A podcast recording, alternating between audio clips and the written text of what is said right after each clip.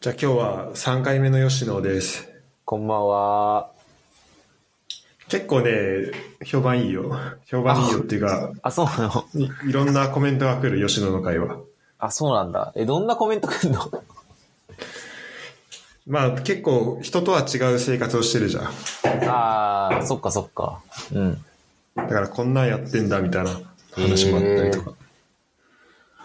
名前は出せないと思うけど、某、うん某誰々さんとかって言える範囲で言えたりするの？あ別にね、なんかコメントまとめてたわけじゃないんだけど、うん。なんか面白みたいな話は結構聞聞くよ。へえー。ありがたいな。例えばなんだろう。あの、ポッドキャストの、あそこから見れる感じなのなんかアプリから。あコメント？うん。あ、それはね、普通に個人的に来たっていう感じかな。あ、そうなんだ。うん。でもなんか、あの、初回かな？初回のエピソードを聞いて、うん。で吉野って結構いろいろ考えてんだな、みたいな。そっかそっか。何も考えてなかったね、うんそういうコメントもあった今まで。うん。確かになんか自分で言うのもあれだけど、なんか中学校とか、まあ、それこそちっちゃい頃の僕を見てる人からすると、今の僕って多分、だいぶ、なんか変わっちゃったな、みたいな印象を受けるかもしれないね、もしかしたら。いやー違うなってなるかね。昔だって何も考えてなかったもん。あ、でも、ごめん、えっと、まあでも、とうと、そうだよね。あの、まあ、む昔はみんなそんな考えないと思うけど、うん。あじゃあコメントを読もうか。うん。えっと、まあ、なまあ、名前は隠すけど、うん。えっと、美容と健康にお金を使う吉野に朝からびっくりしてしまった。あと、吉野とのやつ、うんうん。唐突の西に笑った。あ、確かに出てたね、にエピソード2のとこに。待って、普通におっさん言われてるやんけ。え、おっさん？近藤？まあ、これは近藤だわ。ねあいつもよく聞いてんな。うん。まあ、そん、まあ、そんなんとかもありながら、だまあ、結構吉野のことは地元に伝わってんじゃないかな。うーん。いや、ありがちょたい。っとずつ。皆さんありがとうございます。嬉しい嬉しい。うん。そっか。いや、しらすはどう？今何、何ヶ月経った？そっちで。今、ちょうど1ヶ月ちょいかな。あ、1ヶ月か。うん。で、このね、月曜からちょうど、あの、何、なんか軽いロックダウンみたいになって、うん。あ、そうだよね、お、ヨーロッパ、今。そうなんか今、10万人あたり、50人を超えたら結構やばいってなってんだけど、ん今、ドイツ120人とか。超えたらしくて。確か先週の10日間ぐらいで、なんか、感染者、うん。入院してる人の数がなんか倍増したみたいな。へえー。そうなんだ。え、そっち、うんうん、言うよ。なんかその前も、なんか街中では、あの、街のすごい中心部では、うん。マスクを外でもしなしなきゃいけないみたいな、なってたんだけど、うん。もうなんか今か、今週の月曜からは、レストランとかバーとか、うん。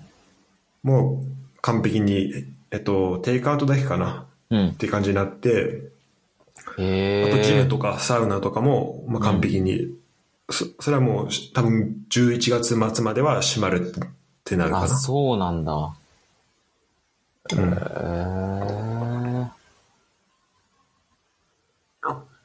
え。え、病院のさ、それこそ、なんか、受け口ってさ、ヨーロッパって多いの？なんか、溢れ、どうなんだろう。うん、溢れてそうな印象ある、なんか。多分街に何個かはあると思うんだよね。うん。それがどんぐらいの規模なのかってのはあんまわかんないんだけど、うん。俺住んでるの今、えっとまあ、ボンの、うん。その市内からバスで20分ぐらいかかるところうん。うん。に、のなんかまあ村っぽいところに住んでんだけど、まあそこにも、まあ病院あったりとかうん。する。し、うん。まあでもだんだんそれがあの逼迫してきてるっていうのが実際らしいけど。そうなんだ。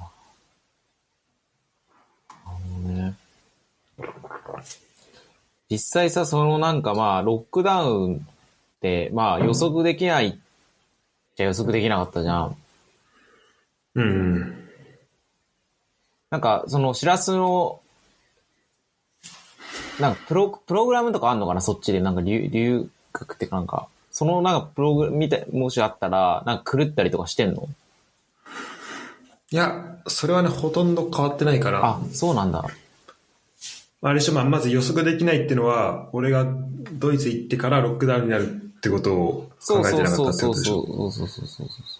そうだね。まあ、それは確かに、しかも俺、ジム契約した1週間後にうんロックダウンになっちゃったから、マジで？もう、まあ、なんかしばらく使えないんだけど、うん。まあ、それは計算外だったけど、うん。うん。まあ、あとは、まあ、普通のね、今やってる研究とかは、うん。なんか別に対面じゃないし、うん。あの、俺が着いた時からずっとなんか、まあ、週一でビデオミーティングやってみたいな感じだったから、まあ、やることそんな変わってないんだよね。うん。それは良かったね。うん。うん。そうそうそう。そっか。まあ、今一応その、オンラインでできることをやってるっていうのはね、まあ、ありがたいというか、ラッキーなことかなと思うけど。うんうんうん。確かに。いや、オンラインって便利だよね。本当に。まあ、それこそ、まあ、このコロナ禍で、ズームとか、Google Meet、あ、はん Google Meet とか今、うんうん。とか、今出てきたけど、コミュニケーションがぱったり減ったもんね、コロナになってから。人との。そうだね。うん。それがまあ、いいのかどうなのかっていう。ね、あるよね、いろいろ。で、こっちいると、全然そのオフラインでの出会いが全然ないから、うーん。らそれがちょっと大変かな。ああ、そうなんだ。うーん。え、それこそさ、なんか日本の人とさ、その海外の人となんかオフラインでなんか友達と話したり家族と話し、家族はないか。まあなんか友達と話したりするっていうところの価値観ってさ、ちょっと違うのかなって個人的に思ってたんだけどさ、やっぱなんかその海外の人ならではの、えっと、オフラインで人と会えないストレスとかっていうのは結構やっぱあったりするの？うん、そうかな。結構なんかうちのルームメイトとか、うん。多分、本当はそんなコロナとかもあんま気にしない人だと思うんだよね。うん。で本来だったらもっと外出たかったりとか、まあみんな若いし、うんうん。だけどまあこの状況だから仕方なくっていうのもあって、うんうんうんうん。ただまあ、ほんとね、ルームメイト、えっ、と、年齢近い人だと、まあ3人いるんだけど、うん。そのうち2人は、えっ、と、まあ彼氏が、まあ結構近くに住んでるから、まあちょいちょい遊びには来てて、おー。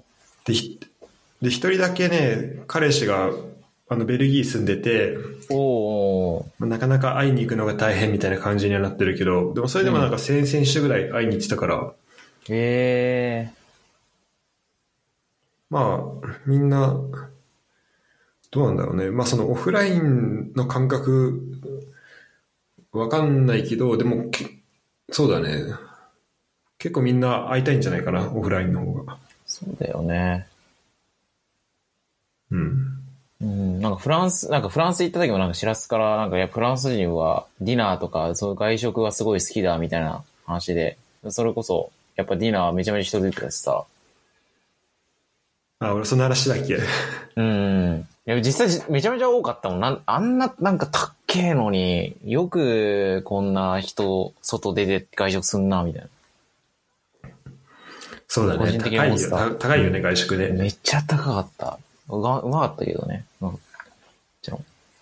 あのさ、うんパリで食ったやつだっけ、そうそうそう、パリで食ったやつ。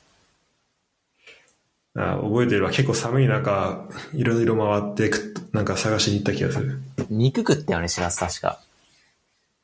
そう、なんか、肉のタルタルみたいに食った気がする。ね、30ユーロぐらいやで。うん、そうだね。うん。まあ、あれはね、パリだから高いっていうのも、まああるし、うんうん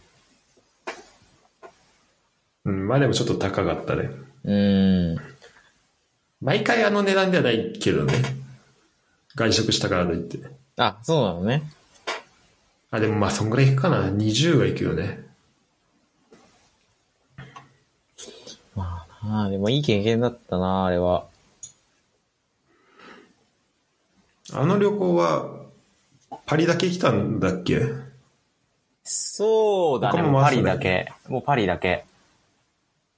そっかそっか。うん。パリとまあ、来てってそう、感じか何度来て、そうそうそうそうそ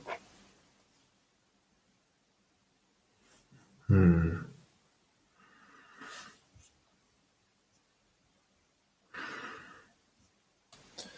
なるほどそう。そうそう。何の話しようか。ちょっとね、い今日、うん俺は明日だと思ってたの、完璧に放送が。ああ、はいはいはい。ネタが。収録が。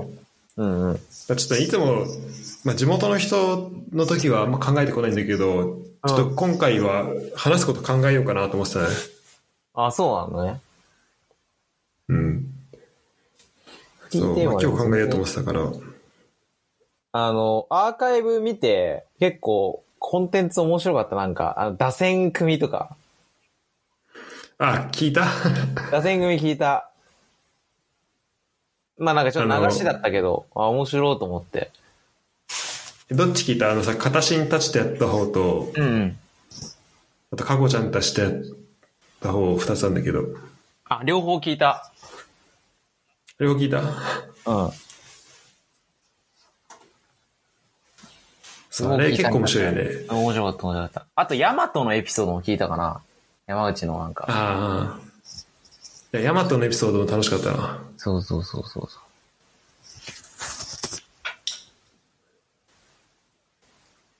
吉野も今度やってみる？打線。打線ね。え、あれ、テテーマは何なの？なんか、衝撃だった人みたいな感じ？自分の人生の中で。なんか自分の人生を振り返った時、うん。で今自分の今現在を見た時に、うん。こう、自分に影響を与えているもの？ああ。を、まあ、9つあげるっていう。うん。なるほどね。いや、やりたいやりたい。確かにあれ。今度。じゃあ今度、吉野の、に影響を与えたものを、9つでちょっと打線を組んでみた。やりたいね。やってみようか。うん。うん。俺めちゃめちゃ、近藤の回だと思うんだよ。近藤と片新の回なんだけどさ、近藤がなんかう、んやたらさ、うわ、なんか俺、うわ、これとこれ迷うんだよね、みたいな。別に何も考えてねえくせに、なんか、迷ってる感じを出す感じを一人で笑ってたなんか変わってねえなとか思いながら。ああ、本当は迷ってないのに。そうそうそうそう。別にそここだわんなくていいでしょ、みたいな。なんか4番だけ、4番とかなんかクリーンアップしっかりすればいいのに、なんか7番、8番でめちゃめちゃ、これどうしようみたいなこと言ってたから。確かに、まあそ、まあそっか。だ今度の中ではこれを、こいつをスタメンにするのかどうのかっていうところの葛藤があるのかも、あったのかもしれないけどね。ねえ。いや、変わんねえな。まあそれがいいとこなんだけどね。もっと打順をね、こだわるよっていう。そうそうそうそう。いいとこなんだよ。で、何を話すかだよね。じゃあちょっと俺今回、じゃあね、前回さ聞いて、うん。まあ、前回吉野と話したやつを聞き直して、うん。まあ、改めて、なんかあの時ちょっと俺の方がね、電波悪かったのもあって、うん。で、ちょっと聞ききれてなかったとこもあるから、うんうんうん、ちょっとその感想戦みたいなやっていいうんうんうんうん。じゃあ、ちょっとそれで。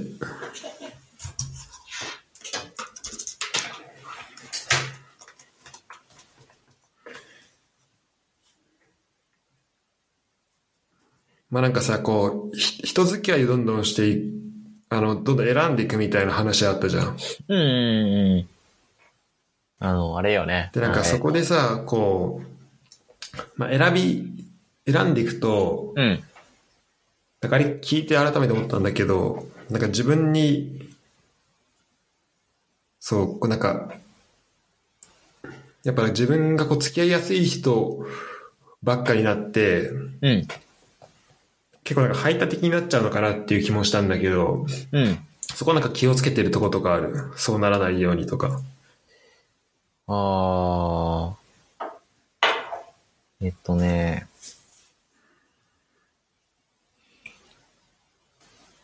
受け、えっと、気をつけてることとしては、えっと、ごめんなんかいきなりこんなあれだけど、話だけど。自分が、フィルターはかけない。っていうことと、えっと、なんていうのかな。物事を進めていくにあたって、相談相手はしっかり決めてるっていうのは意識してて、うん。えっと、一つ目の何でも受け入れるっていうのは、なんか、僕結構人の好き嫌い多かったから、なんか、そう、好き嫌いで、あ、この人のこういうとこ良くねえな、みたいな。いや、なんか、だから俺嫌い、なんかちょっとあんま話したくないな、っていうのが、今まで25年間生きてきた中の人生だったんだけど、なんかそれってやっぱ自分に通ずるものがあるな、みたいな。自分の嫌なところを見た上で、その人の嫌なところを見るっていうのを、まあ人からよく言われる、あの、その、まあ、人から教えてもらったから、じゃなくて、まあ誰かし、誰にしても人のいいところってあるし、やっぱそっちの方を見て、うん見た上で、まずはやっぱり誰でも受け入れようっていうのはいつも心がけてることが一つあって、で、あとは、その二つ目の相談相手を決めるっていうところについては、うんと、まあ物事を進めるにあたって、やっぱ前進する、物事を進めるっていうことは前進しなきゃいけないから、絶対に。その前進する上で、例えば、その、それを先にもうやってる先駆者の人に相談するのと、なんか自分と同じレベルの人に相談するのがどちらがいいかってなったら、やっぱ先駆者に話した方が前進するっていう目的の意味では、一番効果的になるから、そういう意味では、あのーなんかこま、立ち止まった時の誰に相談するかっていうのはめちゃめちゃ考えるようにしてる、いつも。なるほどね。うん。最初の方の話だと、うん。だからやっぱこう人を見てなんか悪いとこが目につくって時は、ん結構自分にもそれがあるみたいな。そうだね。ら結構その自分の鏡写しになってそこが見えるんだけど、うん。でまあ誰にし、誰しもそういう部分あるから、うん。まあ、そこを見てもしょうがないよねっていうことだよね。そうだね。うん。で、そっかでそのアドバイスするししてもらう人は、うん。そう、だからやっぱ、それ絶対自分よりも、うん。なんか、経験ある人とかの方がうん。いいと思うんだけど、うん。うん。うん。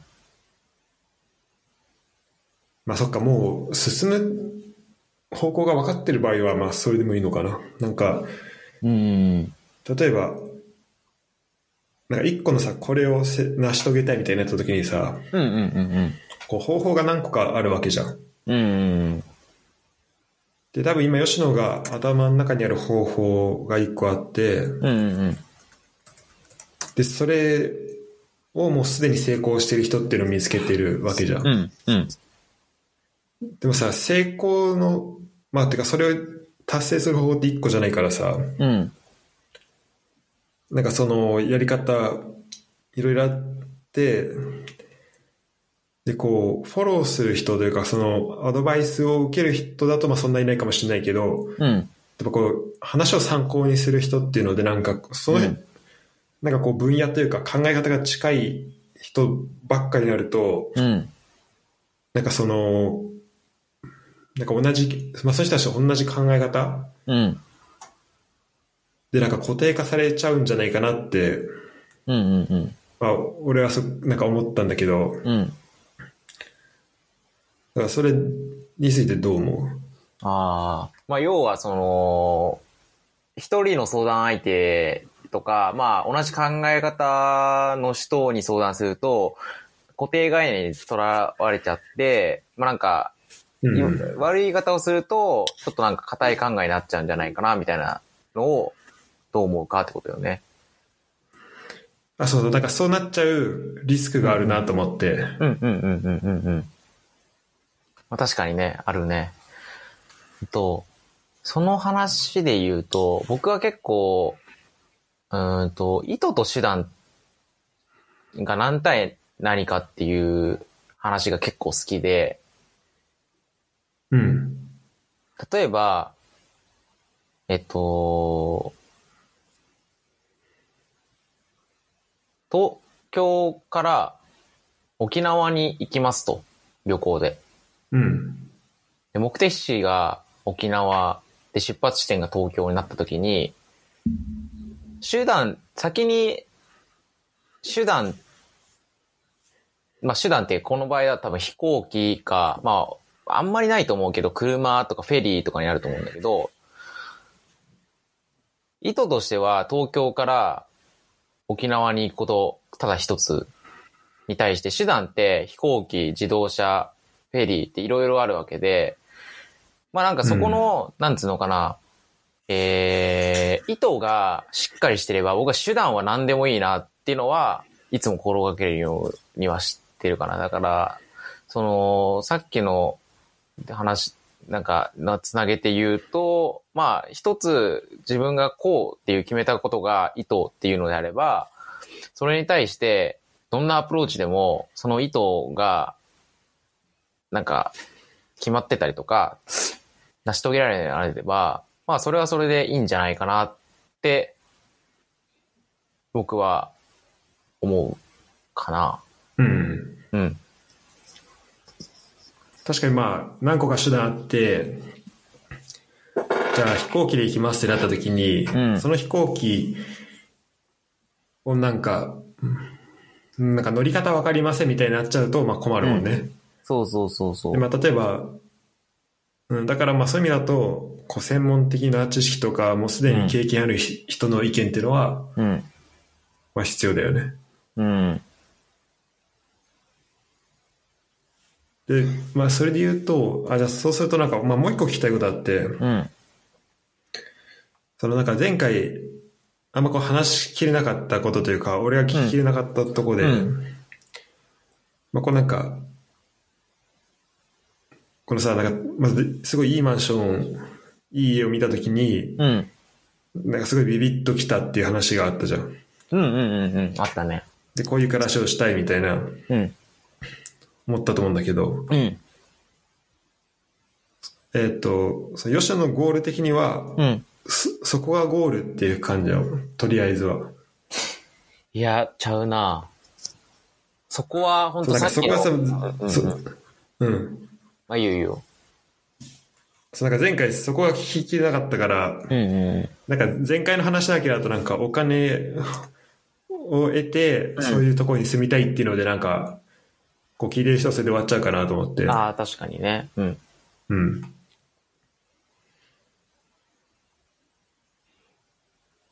うんとね、そこについて言うと、本当一個の願望、そこのなんか、タワーマンションに、の一室に住むっていうのは、うん。うん。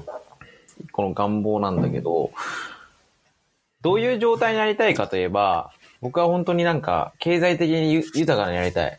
なんか、何でも、例えば、そのタワーマンション住むしても、やっぱりお金って必要だと思う。お金必要じゃない。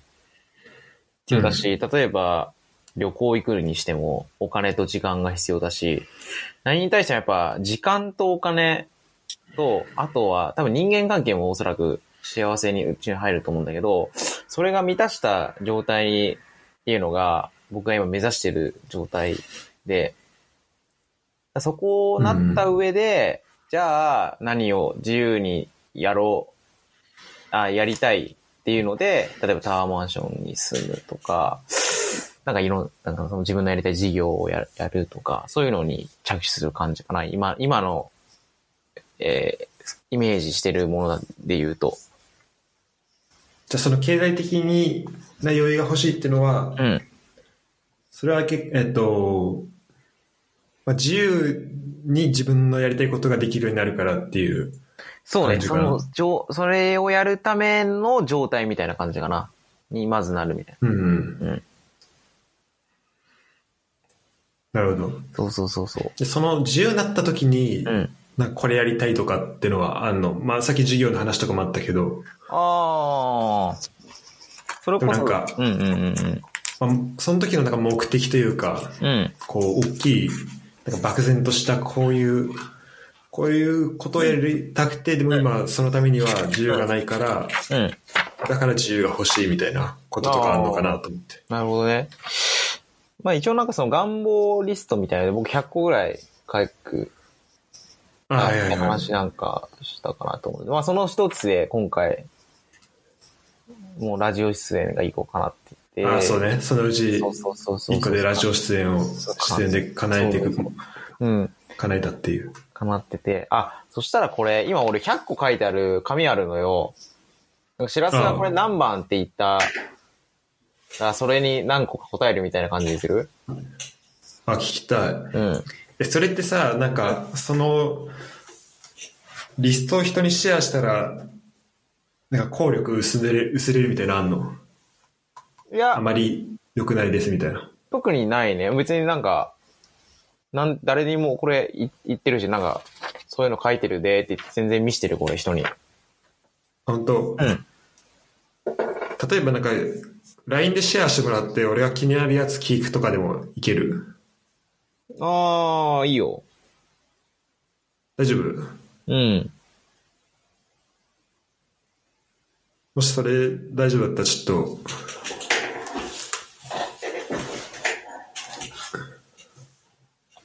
写メで送ればいい。今俺、あ、そうだね。うん。で、今俺さ、うん。なんか自分が喋った音をイヤホンから聞けるようにしてんだけど、うん。なんか結構喋りづらいから、ちょっと一回 設定変えるために、うん。一回これ切ります。はいはい。あ、じゃあ今、もらったやつあるんだけど。うんうん。これ。おうちゃんと100個あるね。100個あるんよ、ちゃんと。これは全部あげんのにどんぐらいかかったんだっけ？これ全部あげんのにどんぐらいかかった？100個。あー、えっとね、2時間ぐらい。おおー。もうこれ頭の中にあ構想はもっとかかった？えっとね、いや、うーん、そんなかかんなかったけど、あの、止まったの、えっとね、10分ぐらいで一回止まったんよ。俺13個ぐらいしか書けなくて。うんうん。うん。で、改めてなんか本とか読んで、あ、これやりてえな。っていうのも見つけて書き出して、っていうので合計2時間。もう書き書き殴った結果。そうそうそうそうそう。なるほど。これ、順番はなんか意味ある？思いついた順、にそれともなんか、思いついた順。ほぼ思いついた順か。うん。まあ最初2つは35までに年収い1億円プレイヤーと、うん。あと28までに1200万そうね。増えてる？うんプレイヤー？うん。で、店舗オーナーになる。28までに。うん。これ店舗オーナーなんか、この店舗とかってイメージはあるの？小売りかな？今んとこ考えてるのは。うんうん。なんか雑貨品とか、日用でなんか使うもの、うん。なんか今コロナで需要とかも変わってると思うから、そこをうまく、こう、汲み取った感じでいけるといいよね。うん、そうだし、なんかまあ、人って、なんかし、髪洗わないこととかあんまないで体洗わないとかって、まあ、なんか一日を、うんなんかぶっ潰れて洗わないとか、髪、なんていうか、まあ洗わないっていうのはあるかもしれないけど、一週間体洗いませんでした。そんなないから、まあそういう意味でも、普遍的でいいかな、みたいな。うんうん。あと、まあ、ラジオ出演とテレビ出演。そうそうそうそう。まあ、ラジオ出演はぜひ、あの、この、こんなポッドキャストじゃなくてもっと大きいやつを達成したときに 夢を叶えたと言ってほしい。まあね、うん。まあでも、まあこれ書いたからっていうのはあるよね。そうね。かな、なん書かないとさそうそう、書かな、そうそうそうそう。うん。なんかこう、似たような、なんか夢叶えたいようなことがあったときに、うん。になんかそれに近いことが起きてるけど、それに気づけないとかもありそうだし。あ、そうそうそう。本当にそれなんよ。チャンスを逃すっていうか、うんうん。それはあるね。あと本の出版とか、まあこれは多分、いろんな経験をしてからってことかな。そう、これは結構ね、最近強い願望としては。うんうん。うん。なんかネタ貯めたりしてんの？ネタ、貯めたりはしてないけど、なんか、まあ、結構人からそれってネタじゃんみたいなことはよく言われるかな。なんかそれこそ、なんかブラックサンダーとうまい棒送ってた時期やったとか。はいはい。そうそうだね。まあそれをこう、エピソードのアクセントとして、なんか、どういう方向になんだろうな。う。うん。まあでもなんかか、あれだね、考えられると。そう。いや、なんか方向性としては、僕って普通に超凡人だから、多分凡人、波、な、ほんと波の波みたいな、波行くかもしれないけど、が、ね。じゃあ、例えば今後、その、まあ、じ、成功したっていうところになった時に、なんか、それこそ、まあ、地元の人とか、僕のことよく知ってる人が、そういう本とか読んで、あ、俺とかもできんじゃねみたいなとか、まあそういう他の人でも自分は普通だと思ってたけど、普通の人はこうこういうことやれば僕もできんじゃないかな、みたいなので、なんか可能性与えられるような本とか出せんだったら、それはそれでなんか面白いんじゃないかなって思ってて。うんうん。いいね。いや、俺もさ、なんかまあこう、能力的には全然ないと思うんだけど、なんかなんだかんだで、まあ海外で仕事するみたいなことができてるから、うん。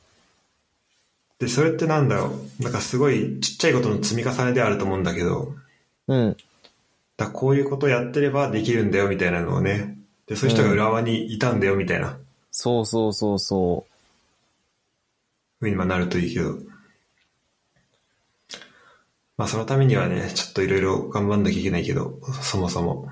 確かにね。みんなそこのプロレス、なんか成功した人ってさ、うん。成功したはすごいか、はなんか、成功したやつだ、なんか変なことやってそうとかいう、なんか成功だけにフォーカスするけど、そこのプロセスをやっぱ見見るのは結構重要かなって思ってて、その知らせがやっぱこれから頑張らないといけないんだよねって言ってて気づいたんだけど。そうやっぱね、そうだと思うんだよね。ちょっとずつ、なんか俺はこう、才能とかっていうのは、うん。まあ基本的にはないと思って生きてるから、うん。その環境とかやったことで決まると思うし、うん。本当に先天的なものっていうのはまああるんだけど、でも別にその先生まれ持ったものって、まあ生かし方で、まあどうにでもなると思うし、うん。で、あとはそれ、その生かした方があるかどうかに気づけるかどうかっていうところだと思うから。確かに。うん。えー、っと、でも結構、まあ、これ細かくは入らないけど、この親に対する夢が結構いいね。ああ、そうだね。親に対しては、あるね、結構。うん。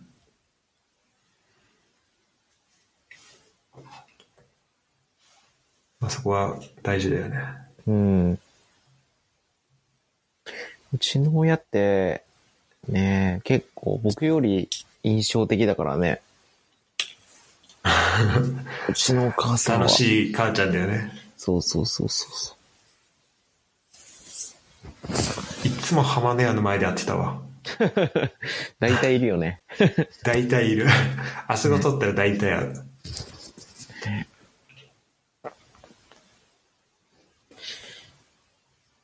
えーっと。なんか、この人、結婚するが4つぐらいに連続であるね。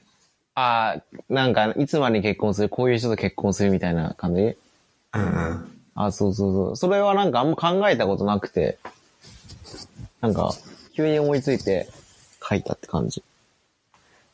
でもこれあれだね。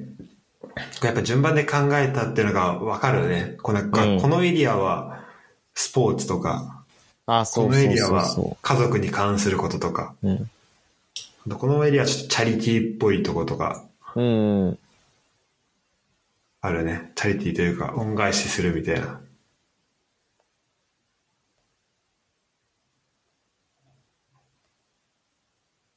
ルーキー・オブ・ザ・イヤーっていうのは何？これは、まあなんか、一つの、なんか会、会社の賞みたいな、とか、まうんあそういうのがあって、それをちょっと今狙ってたから、あ、そうなんだ。そう、まあ一つのなんか称称号みたいな感じ。へえ。それはあれなんだ。新卒とかに限らずのルーキーなんだね。そうそうそうそ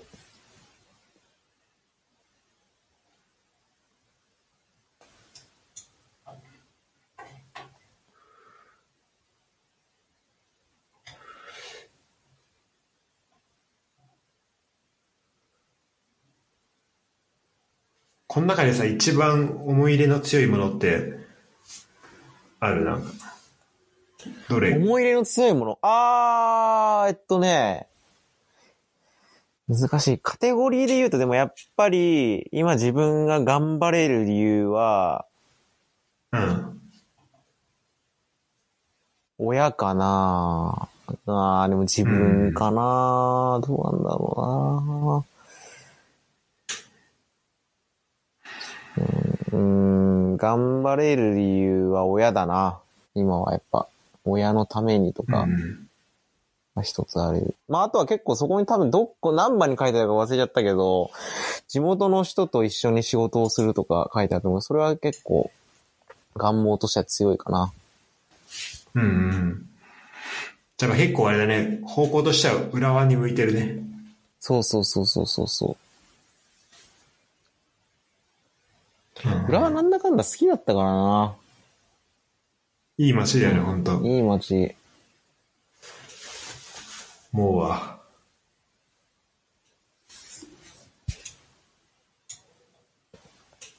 やっぱいなく、住まなくなると思うよね。いや、本当にね。そう、やっぱさ、こう新しい環境に来るとさ、うん。吉野も大阪来て、俺もドイツ来てっていうのでさ、うんうん。まあなんか最初周り知ってる人全然いなかったりとかでさ、うん。まあ、結構大変じゃん。うん。やっぱ浦和だともう本当なんかもう知ってる人のつながりとかめっちゃ楽だし、うん。うん、すごい、まあ楽だったなとは思うよね。俺は。楽だね。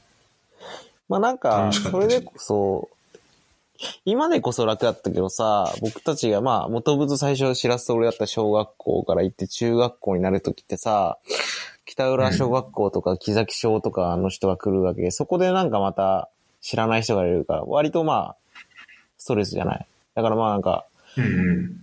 人生のステージごとに一回そういうストレスはあるけどさ、やっぱりなんかずっと同じコミュニティにいるってなると、慣れ合いになっちゃうよね。いろいろ。うんうん。でまあ結局慣れていくんだよね。そうそうそうそ同じ人とは。まあ最初は知らない人で会うけど、う。うん。で仲良くなって慣れてって、うん。で、すごい気があったら、まあずっと一緒にいたりとかして、うん。うん。まあ、俺は慣れも、まあいいことだなとも思うし、うん。ある意味では。そうね。うん。まあでも俺はちょっと環境を、まあ仕事的にも、うん。まあいろんな意味で変えたかったから、うん。それはなんかあれなんよね。多分、やりたいことがあって、そのやりたいことをやるために環境を変えなきゃな、みたいな感じなのよね。そうだね。うんうんうん。もうね、ドイツじゃないや、日本でね、博士やる、なんか、良さが全然俺、俺がそ、俺が持ってた選択肢だと見つけ出せなくて、うーん。うん。で、まあ、まあ、あと、まあ自分の中にあったモチベーションもすごい海外に向いてたし、うんうんうん。うんなんか、人生のどっかのタイミングで、うんちゃんとこう、おなんだ、海外で、まあ、また暮らせるようになりたいなって思ってたから、うん。うん、それで、でまあ、ちょうどいいオファーも見つかって、うん。うん、で、それで決めたって感じだけど。なるほどね。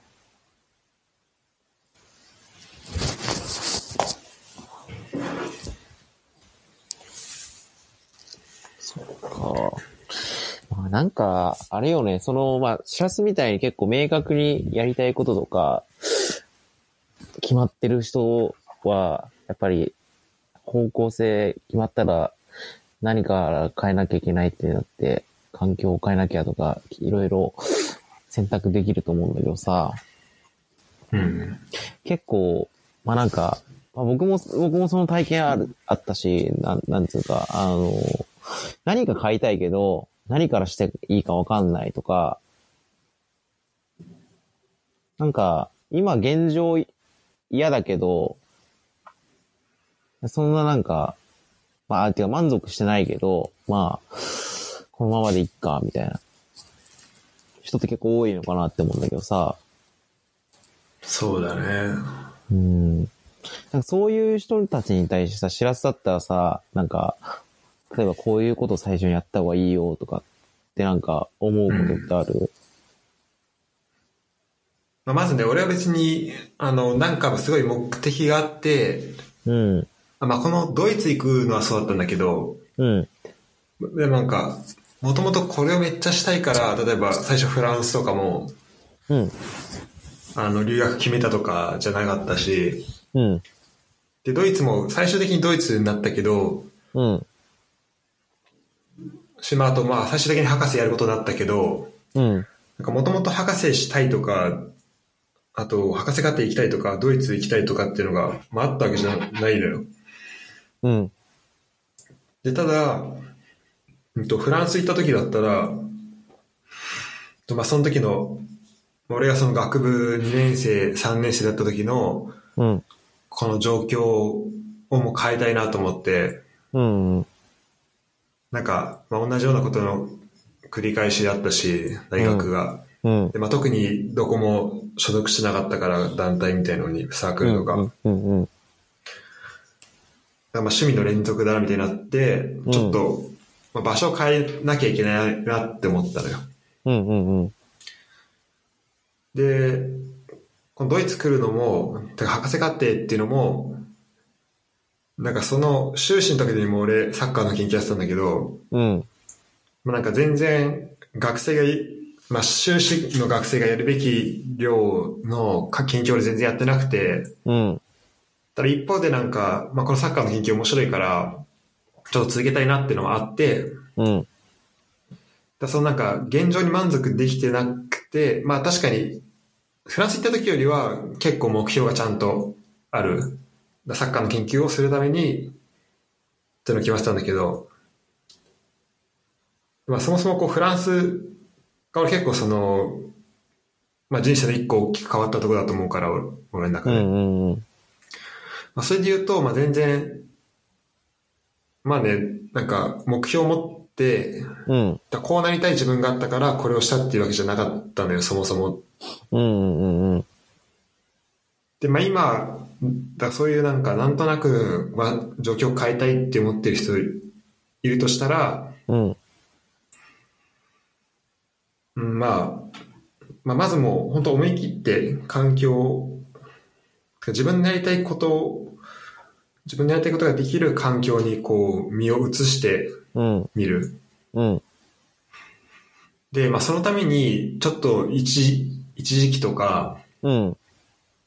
なんか仕事できなくなっちゃうとか、うん。なんかその空白期間が空くみたいなのは、うん。まあそれ多分日本の価値観的にはもしかしたらあまりしたくないことってなるかもしれないけど、うん。でもそれはまあ犠牲にしてもいいぐらい、その後得られるものっていうのはでかいと思う。なるほどね。まあ、うん。確かに。まあ、要は、最初は、環境整備からした方がええよってことよね。うん。で、その、やっぱ行きたい場所に、てかその環境を変えたら考え方とかも変わってくるうん。し、あと自分でやりたいことも、なんかこれやりたいと思ってて全然できないと思ってたけど、うん。なんか案外いけるじゃんとかなるし、ね。うんうんうん。で、まあ俺は、まあフランス行った時もお金すごいなんかなかったりとか、うん。あと俺なんか先月給料が1割しか振り込まれなくて、マジで？今口座にね、100ユーロぐらいしかないんだけど、えぐえまあでもぐいな、れ。そうなってもさ、死なないし、いうん。やこれは例えばなんか、なんかアフリカとかのなんか奥地とかに住んでたりとか、うん。うん全然法律がないようなとこに住んでたりとかってなったら別なんだけど、うん。ただまあ、この話を聞いてる人ってまあ大体日本に住んでたりとか、うん。ヨーロッパとか、まあアメリカとか、うん。まあそうじゃなくても、ちゃんとこう法律が整備されたところにいてさ、うん。で、こう人間には生きる権利があるっていう、一応そういうことになってるところに住んでると思うからみんな。うん。だから俺はまあどんな状況になっても、まあ最悪死ぬことはないから、うん。別になんとかなるわと思って生きてたから、うん。まあそのメンタリティはやっぱ、だから環境を変えるときは大事だと思うよ。ああ、確かにね。うん。で、まあそのためには、環境を変えるときに、まあそのメンタリティがやっぱ必要で、うん。でも本当最初の一歩をもうバッと踏み出して、踏み出しちゃうっていう、その癖をちょっとずつ、なんか身近なことでもいいから、うん。なんかつけていくっていうのがなんか結構大事かなと思うけど。確かにね。確かに最初の一歩を毎日何かしらでやる、なんつうの、達成するっていうのはめちゃめちゃ重要だよね。うん、なんか俺、今日覚えてるのが、うん。なんか小学校の時とかさ、なんか先生に話しかけるとか、うん。質問し、なんかしに、例えば個人的に行くとか、うん。あとなんか店員さんに話しかけるとかって、うん。なんか小学校の、なんか何年生かで俺できないなっていう記憶があるんだよ。できなかったなっていう。うん。でも、まあでもだからといって別にその人たちと喋れないわけじゃないし、会話が始まっちゃえばいけるんだけど、うん。喋るんだけど、でもなんか最初の一歩目、一言目がなんか出てこないみたいなのがあって、うん。でもなんかそれも、もうなんか、でそれって結構なんか話しかける前に何話そうとか、うん。どうやって話そうとか考えちゃってたと思うんだけど、うん。もうとりあえずなんかすいませんって言っちゃえばさ、うん。もうなんか、そこでもう向こうがこっちを向くわけじゃん。うん。でも後のことは、もうその時の自分に任せようかなと思って。うん。うん。だから、もう後のことはもうじ自分が、その話しかけた後の自分が何とかしてくれるっていうのを信じて、うん。こう、とりあえずその店員さんに、とか先生とかにすいませんって、もう声だけかけるっていうのをやってみたら、まあそこからどんどん慣れて、うん。うん。まあなんかまあすごい一時的なもんだったんだけど、それは。でもまあ、普通に喋るようになったから、うん。だからあんまこう、後のこととかを考えずに、一歩目踏み出すっていうのが大事だと思うんだよね。確かにね。で、その結果、なんか自分が思ってない結果になったりもするかもしれないけど、うん。で別になんかそれで死んだりとかってそういうことはないから、うん。ないし、けうん。まあ、それをさ、やらないってことはさ、自分が、例えば、も、こうしたらいいと思うってことをさ、うん。こう、実践できてないってことじゃん。うん。で、まあ、それ、自分がこうしたらいいって思ったことを実践するってことは、うん。まあ、それはし成功するにしても失敗するにしても、うん。まあ、自分の中、自分が持ってたなんか仮説の一個を、まあ、試すことができるわけで、まあ、そういうのを繰り返していった方が、結果的には、なんか、まあ、その時は失敗してるように見えるかもしれないけど、うん。でも最終的にはプラスになると思うんだよね。確かに。うん。なるほどね。まあ、何をもってプラスにしたのかってのもあるけど。うん。まあ、よくなんかそれこそ、イチローさんとかは、なんか遠回りこそが最大の近道って言うと思うんだけど、いやそれだと思うんだよね、僕もなんかそういうふうに僕は捉えてて、やっぱり、行動するしかないと思うんだよね。なんか何何を考えるしせよ。うん。やっぱり最初は行動するしかなくて、行動して絶対、障害とか失敗っていうのは絶対つきもんだし、本来なんか最短でつくけど、ちょっと寄り道することもあるだろうけど、うんうん。その上でやっぱ行動しすぎるしか、結果は出ないから、そう、だから最初の一歩を、どれだけ、なんかその、まあ、冒冒険するっていうか、そこはやっぱ重要かなって思うし、人によってこの最初の一歩ってレベルが多分違うと思って、そのさっきの知らせで言う先生に話しかけるとかは、人によっては、あ、そんなの全然余裕だよっていう人もいるだろうし、人によってなんか種類とかレベルが違うと思うんだけど、それを。一人一人が、なんか違う、なんつうの？やっぱ、最初の一歩を、どれだけ、踏みつ、なんつうのかな、踏み出し続けるかっていうのは、一つポイントになるかなって思うよね、やっぱり。うんうん。うん。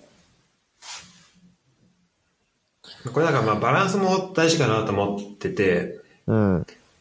まあ行動するのはもちろん大事なんだけど、うんなんか俺が最近見た言葉で、うん。なんか愚か者は経験から学ぶ、うん。で、賢人はうん。歴史から学ぶみたいな、ああ、よく言うね。うん。なんかあるじゃん。うん。で、まあそれで言うと俺はもうほぼ経験から学んでるから、まあ愚か者ではあるんだけど、うん。でもまあ一方でやっぱ歴史もすごい大事だなっていうのは思うから、確かにね。歴史は繰り返すもんね。うん。やっぱ、まあみんな自分は特別とかさ、うん。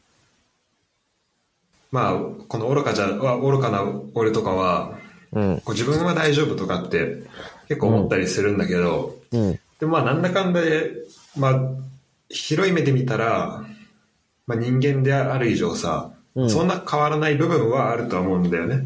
うん。なんか他の人とかと。うん。で、例えばじゃあなんか他の人がやってないことがあって、うん。で、自分が、自分が思いついたことで、なんか他の人がまだやってなくて、これやったら例えばすごいいいビジネスになるんじゃないかなとか、うん。例えば思ったとしても、じゃあそれやって、みんなやってないのは、なんか、例えば法律的な理由とか、なんか歴史的な理由とかっていうのがもしかしたらあるかもしれないから、うん。まあそういうところで、まあ、なんか歴史とかから学べる部分とか、あと他の人の失敗談とかから、もう事前で学んどける部分とかは、うん。まああるとは思うんだけど、うん。でもまあ結局さ、こう自分がどうやって楽しく生きるかっていうのが、まあ大事かなと思うから、うん。俺は。うん。だからまあ歴史から学べなかった部分とかも含めて、うん。うん、なんか、まあそれも含めて自分かなと思うし、うん。で、まあ例えば歴史とかは、なんか昔全然興味なくて、なんか最近結構面白いとこ、部分も結構あるなと思って、ああ、わかる。わかる。わかる？うん。めっちゃわかる。で、やっぱさ、まあ中、最初に歴史学ぶのって、まあ中学校とかさ、小学校うんの、なんか、江戸時代とか、うん。なんか、徳川家康とかの話だと思うんだけどさ、うんうん。さ、さ、10年、てか、10歳とかでさ、うん。なんかそんな歴史の凄さとか、まあわかんないよね。いや、わかんない。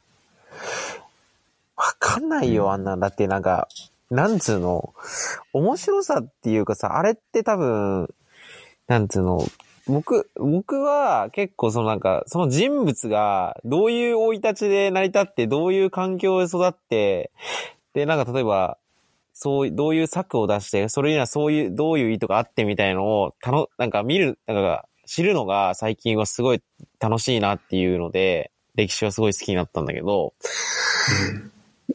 学校で教える歴史ってさ、ほぼ暗記じゃん。そうそう。そう。それは楽しめねえよと思って。うんね。だからまあそれは変えなきゃいけないところで。うん。自分とこう関連づけて考えられないし。うん。うん。ね、思ったわ。そう、それは、最近、キング、キングダムって知らす読む漫画で。俺ね、今途中で止まっちゃってんだよね。あ、始まってんの？俺、うんもう、バカみたいにあれ読んでるわ。いや、いいよね。あれマジ面白い。ちょっと読まなきゃマジで。いや、本当にこれし聞いてる人もぜひ読んでほしいわ。いや、キングダムおすすめできるよね。マジおすすめ。だああいう感じで、まあ、キングダムは、もそうだし、まあ、なんかキングダムもさ、なんか、結構ビジネス書とかで使われたりしてるじゃん。そうね、うん。で、結構なんかその歴史の話とかってやっぱ自分と本当は、まあ、何年前の話であっても結構こううん結びつけられるとこはあるはずなんだよね。絶対あるよ。同じ人間とか同じ生き物がやってる以上は。うん。うん。まあなんだけど、でもまあ、今この環境で、今この時代を生きてるのは自分一人しかいないから、うん。だからまあ歴史だけを見て、見るとまあ、まあ、ある意味ちょっと保守的になっちゃう部分もあると思うんだよね。うん。まあ、本当にこう自分の環境とかをちゃんと全部理解できてれば、うんそそれを理解した上で、なんか新しいこととかもまあできるのかもしれないけど、うん。うん。でもまあそれってなかなか、まあ、自分の環境を完璧に理解した上で行動するってむ難しいから、まあ確かにね。やっぱ歴史を見ちゃうと、あ、こういう失敗があるんだったらじゃあ自分はやめとこうとかってまあなりがちだと思うんだけど、うん。まあ、歴史は、うん、まあ歴史って言うとすごい大げさな言い方だけど、まあでも自分の歴史っていう意味で言うと、まあそれは全然変えれることだしさ、確かにね。うん。うん。みんなさ、経営者になるのは無理だ無理だっていうこと言ってるけどさ、うん、冷静に考えてさ、みんな経営者なんだよね。だって自分の人生って、自分が経営していってるじゃん、みんな。うん。なんかいろんな選択肢がある中で、例えばこの大学行くとか、この会社入るとか、シラスだったらフランス、あの、フランスに行くとか、そういうのを自分で選択してるわけだしさ。そう。経営者自無理だよコント。ロールっていうね、そうそうそうそうそう。無理だって言ってる人いるけど、いや、そもそも自分、もう、そう、経営者やでって僕いつも言うんだけどさ。経営者無理なんていう人いるんだね。うん。いや、自分になんてできないよって。いやいやいや、自分の人生今デザ経営してるじゃんって言うと、あ、確かにっていう人結構言うんやけどさ。まあまあ、まあ、僕そうなんだももともとそこまで考えてなかった人だけどさ、うん。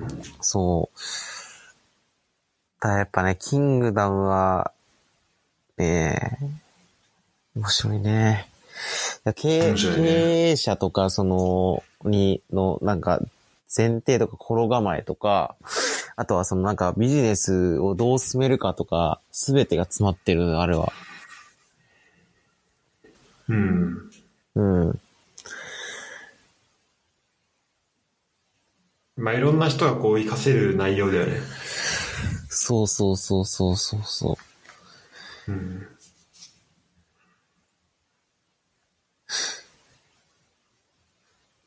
なんか、なんか結構最近それこそ、な自分がまあ将来経営者になるってなってるとこを決めてからさ、いろいろ見る目が変わったんだよね。なんかドラマにしてもさ、うん。アニメにしても。あ、そうなの？そうそうそう。最近さ、ドラゴン、そうそう、めっちゃ変わって、ドラゴンボールあるじゃん。うん。ドラゴンボールってさ、最初に、なんかさ、イメージするキャラクターってシラスの中だったら誰？今、悟空とセルが出てきたわ。ああ、なんか、大体、まあ人によって、人、大半悟空だよね。多分悟空とまあ、かご飯とか。ん。ご飯、ベジータとかじゃない。そうだよね、んそうだよね。俺最近ね、クリリンにめっちゃ着目してて。最近って何？クリリンね。そう、クリリン。クリリンってあさの、あいつめっちゃ人生得し、得してない？ちょっと待って、あんまね、クリリンについて考えることなかったわ、今まで。ねえ。俺なかったんだけど、なんか冷静に考えて、こいつめちゃめちゃ人生得してんなと思ってて。うん。だってあんなさ、なんか弱いのにさ、うん。身の回りにさ、悟空とかもいるでしょ？ベジータもいるでしょ？で結構まあ強い人に囲まれてるし、奥さんも18号で結構可愛いでしょ、子供も18号だっけ持ってるし。そうそうそう、そっか18号で。で、まあ子供も可愛いし、で、しかも結構金を持ってんのよ、あいつ。あ、そうなの？そうそうそうそう、持ってる持ってる。で、結構いいせいなんか生活してるのよ、クソ弱いくせに。まあでも地球人最強だから。そうそうそう、一応ね、地球人最強みたいな感じで言われてるけど。まあ、あのなんか、設定上だと弱い、めちゃめちゃ弱弱小キャラじゃそうだね、サイヤ人とかと比べると、ん。うん。そう、そうだね。そうそうそうそう。で一方さ、まあ地球人のさ、ヤムチャとかさ、うん。他の人たちってさ、なんか最初は結構、老が夫婦権とかなんか言って、なんか一世を風靡してた時期あったけどさ、それ以来全く出てこなくてもなんか、もうサブのサブのサブみたいなキャラクターになってるじゃん。うん。うん。天津飯とかもそうだと思うんだけど。うん。そう考えるとクリリンって、結構最初っからサブキャラだったけど、サブキャラの割にめちゃめちゃいい生活してるし、いい状態にいるなってなっいいポジションに。そうそうそうそうそう。あの、し、生活面で言ったらね。うんうん。で、これな、なんでだろうって思った時に、やっぱ人、なんかう、ん。いつも一緒に誰といるかっていうのがめっちゃ重要だなって僕は思ってて、うん。あいつ、クリリンって、いつも悟空とかさ、亀仙人とかさ、まあそれこそずっとサイヤ人と一緒にいるじゃない？なんか、必然的に。うん。うん。まあブルマとかも一緒にいたからさ、ベジータとかには会う、いつもいるしさ。一方、だから天津飯ってさ、チャオズとずっと一緒にいるでしょ？チャオズだね。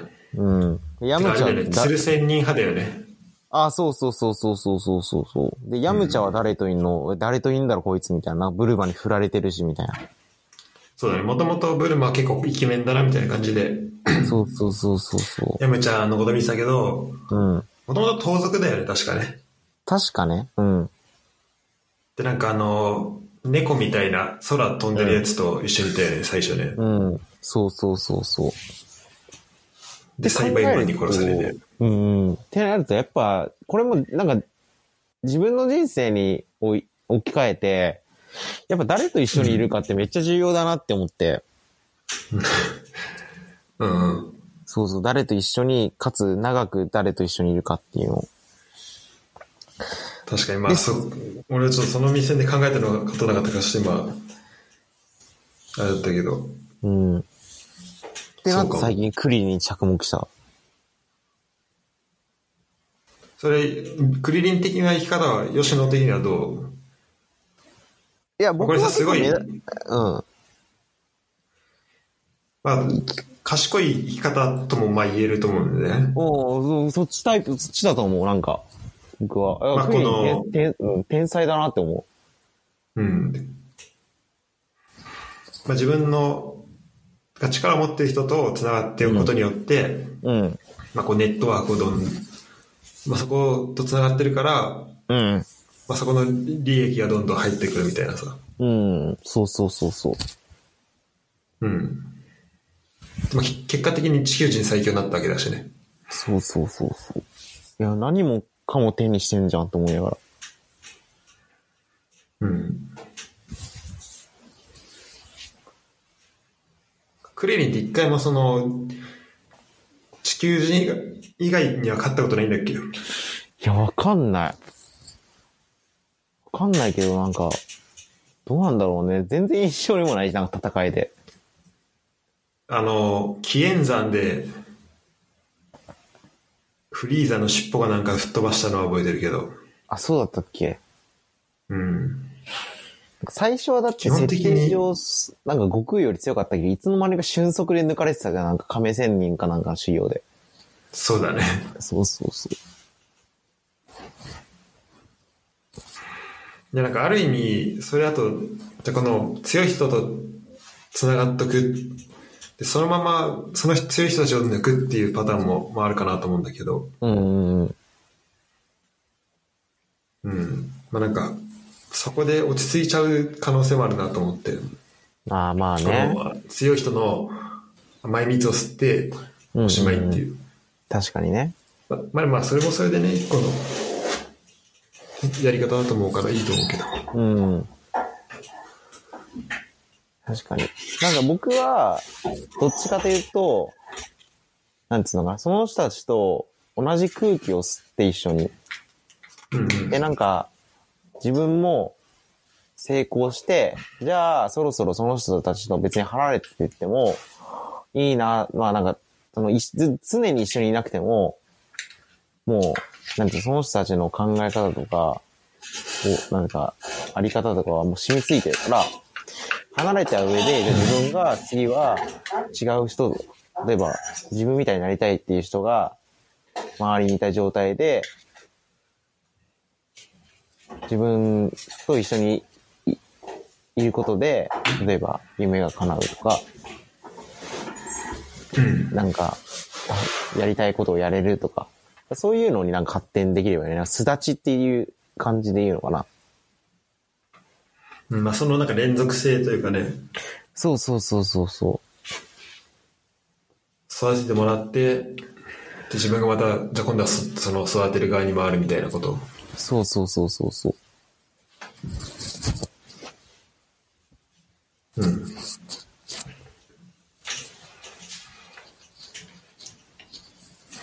いいね。これちょっと、一緒にトイレ行くわ。オッケー。日本は今どんな感じ？コロナは。とね、またぼちぼち感染者数はね、増えてるよ、やっぱ。ああ、そうなんだ。うん、増えてるけど、うんロックダウンとかにはなんないのかな、多分。まあ、6代ほどの感染者数ではなさそうだよね。そうだね。まあ、東京とかは結構、なんつうの、平均的に毎日なんか100人、200人とか出てるような、みたいなニュースはうん。あるけど、まあなんかど、どっから取ってんのかそもそもわかんないデータだし。なんか毎日さ、読売新聞の速報で来るんだけど、なんか LINE、うん LINE で。うん。なんかもう、毎日同じ時間に来るから、もう慣れちゃってさ、その速報に。そうだよね。うん、もう、ウィズコロナだよね、もそうだね。う。うん。うん。だからまあやっぱ本当、ワクチンがないっていうのと、あと、いまいちどういう病気か分かってないっていうのがあるから、ね。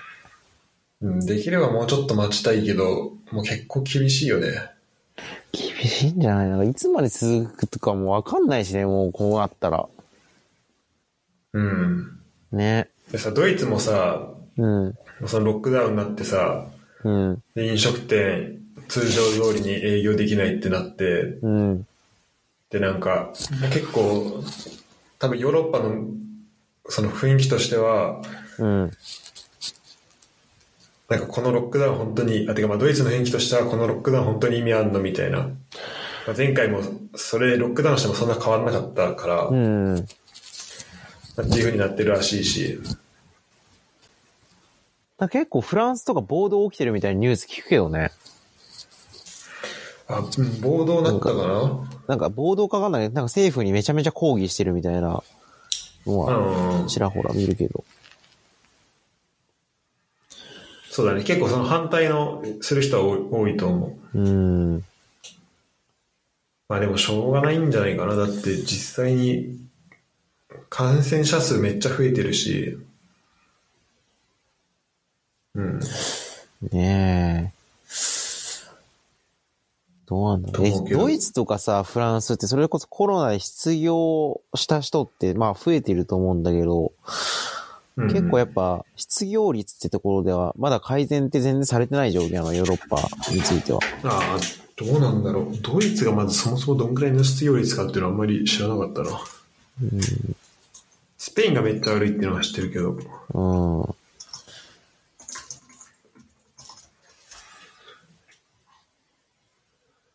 でもやっぱ今年は上が上がるよね、多分ね。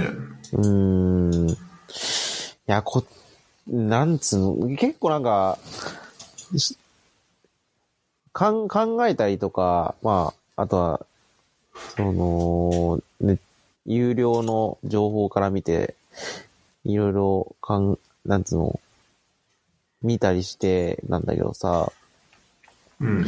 間違いなく、なんつうの、なんか、バブル崩壊まではわかわからないけど、だっけ、なんかここ、す向こう2、3年で、多分おそらくめちゃめちゃ変わると思うんだよね、いろいろ。うんめっちゃ変わるよね。もう全部変わるんじゃない？で何が変わるかまではわかんないけど、うん。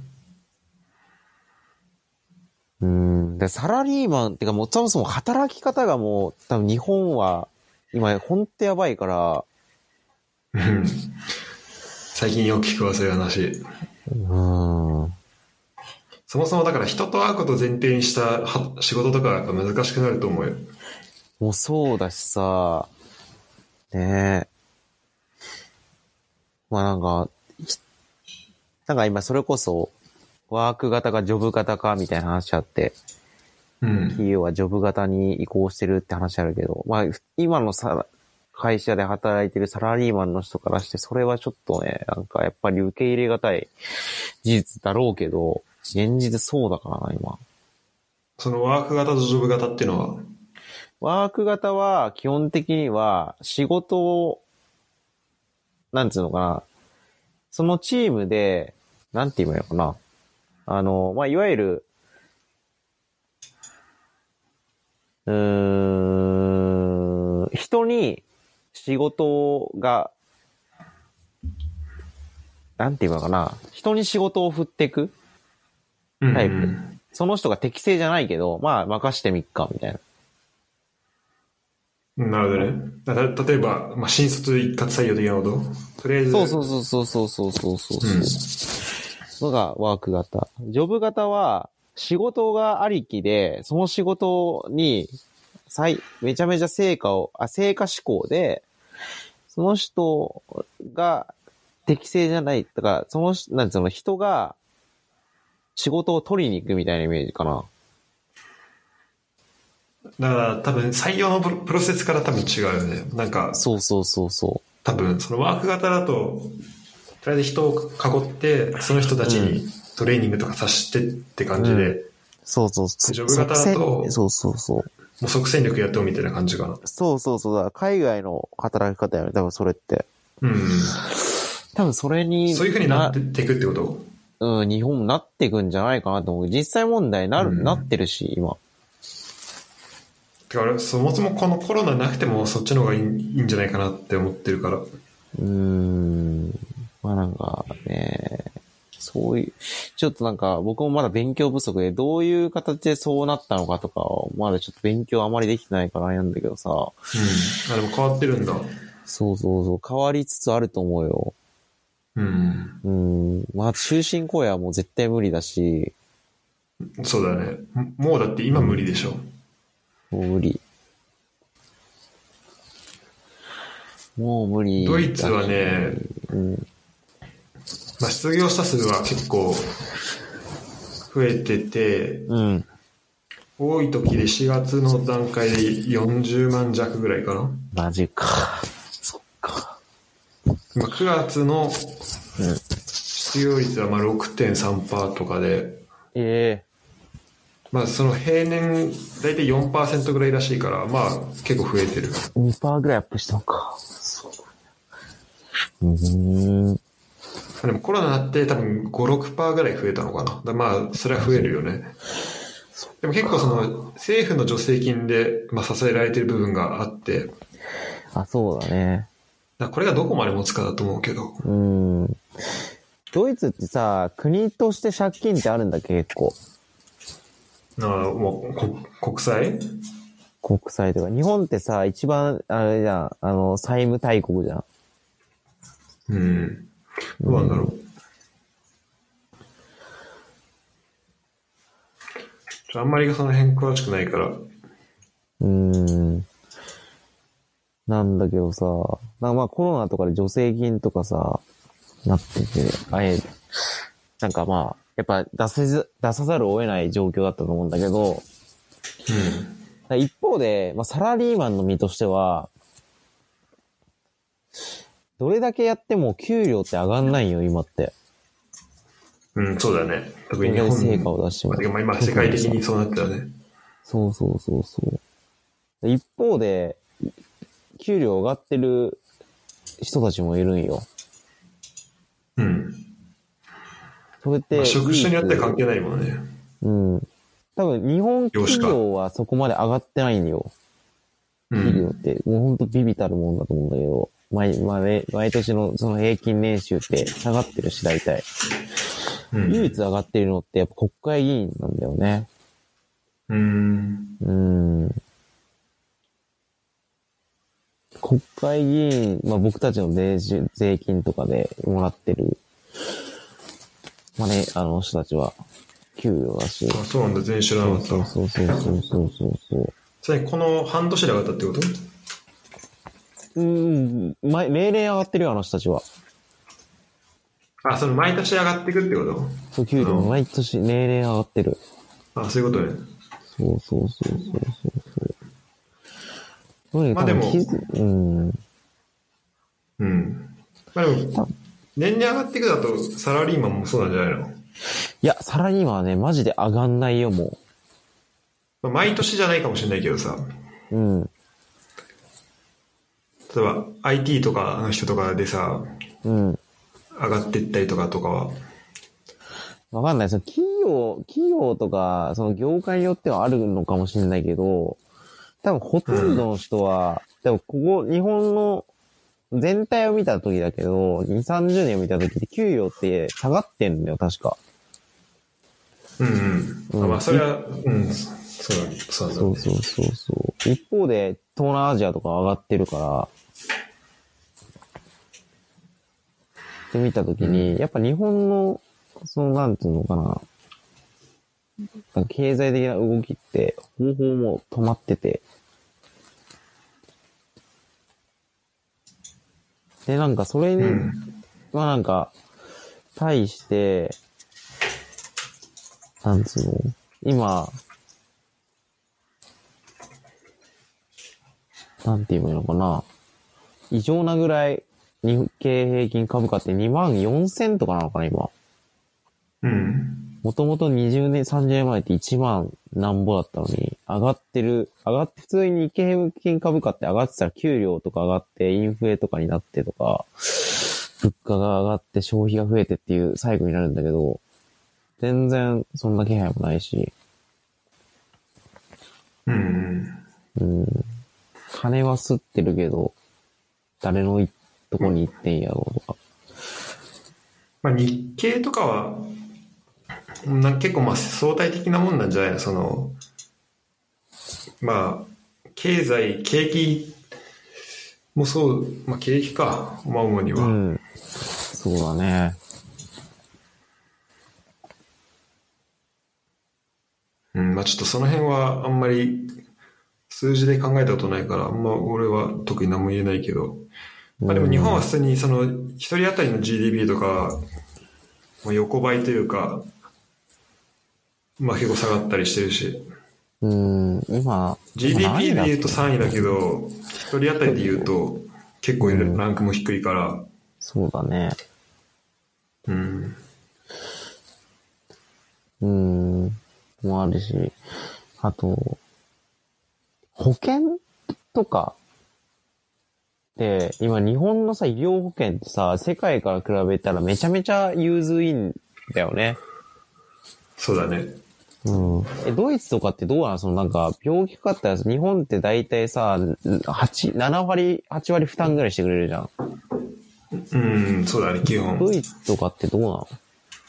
ああ、どうだろう。でも、結構それ払う、払うは払うと思うんだよね、保険料は。うん。ちょっとまだ俺、一回も病院系行ったことないから、でも、は多分日本、どうなんだろうな。ちょっとググってみるわ。うん。なんかスウェーデンとか確かそっちの方はあれなんだよね。確かタダなんだよね。あの、消費税バカ高い割に。そうだね、税金高い代わりに、うん。そうだね。そ結構その社会、福祉的なのはすごいちゃんとしてる。う。うん。まあ、ドイツもそっちの傾向はあると思うけど。あ、そうなんだ。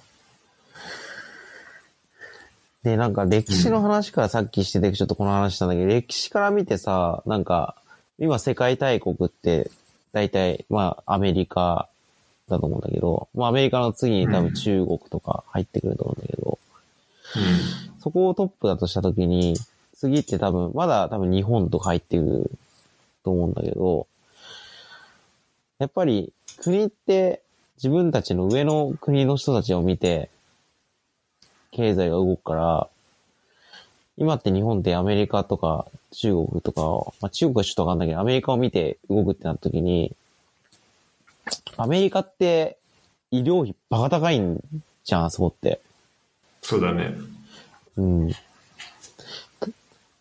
だから日本も多分そうシフトするんだよ、おそらく。で、税率う、ん税も多分、あの、上げて、あの、消費税とかもね。もうなんか今10%だけど、うん15%じゃないと難しいかもって言われてるし。うんうん。そうそうそうそうそうそう。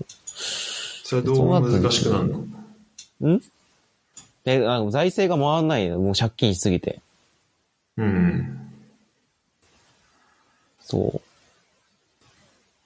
だから国、国民から投げなしの金を徴収するしかなくなるみたいな話はよく聞くんだけどさ、うん。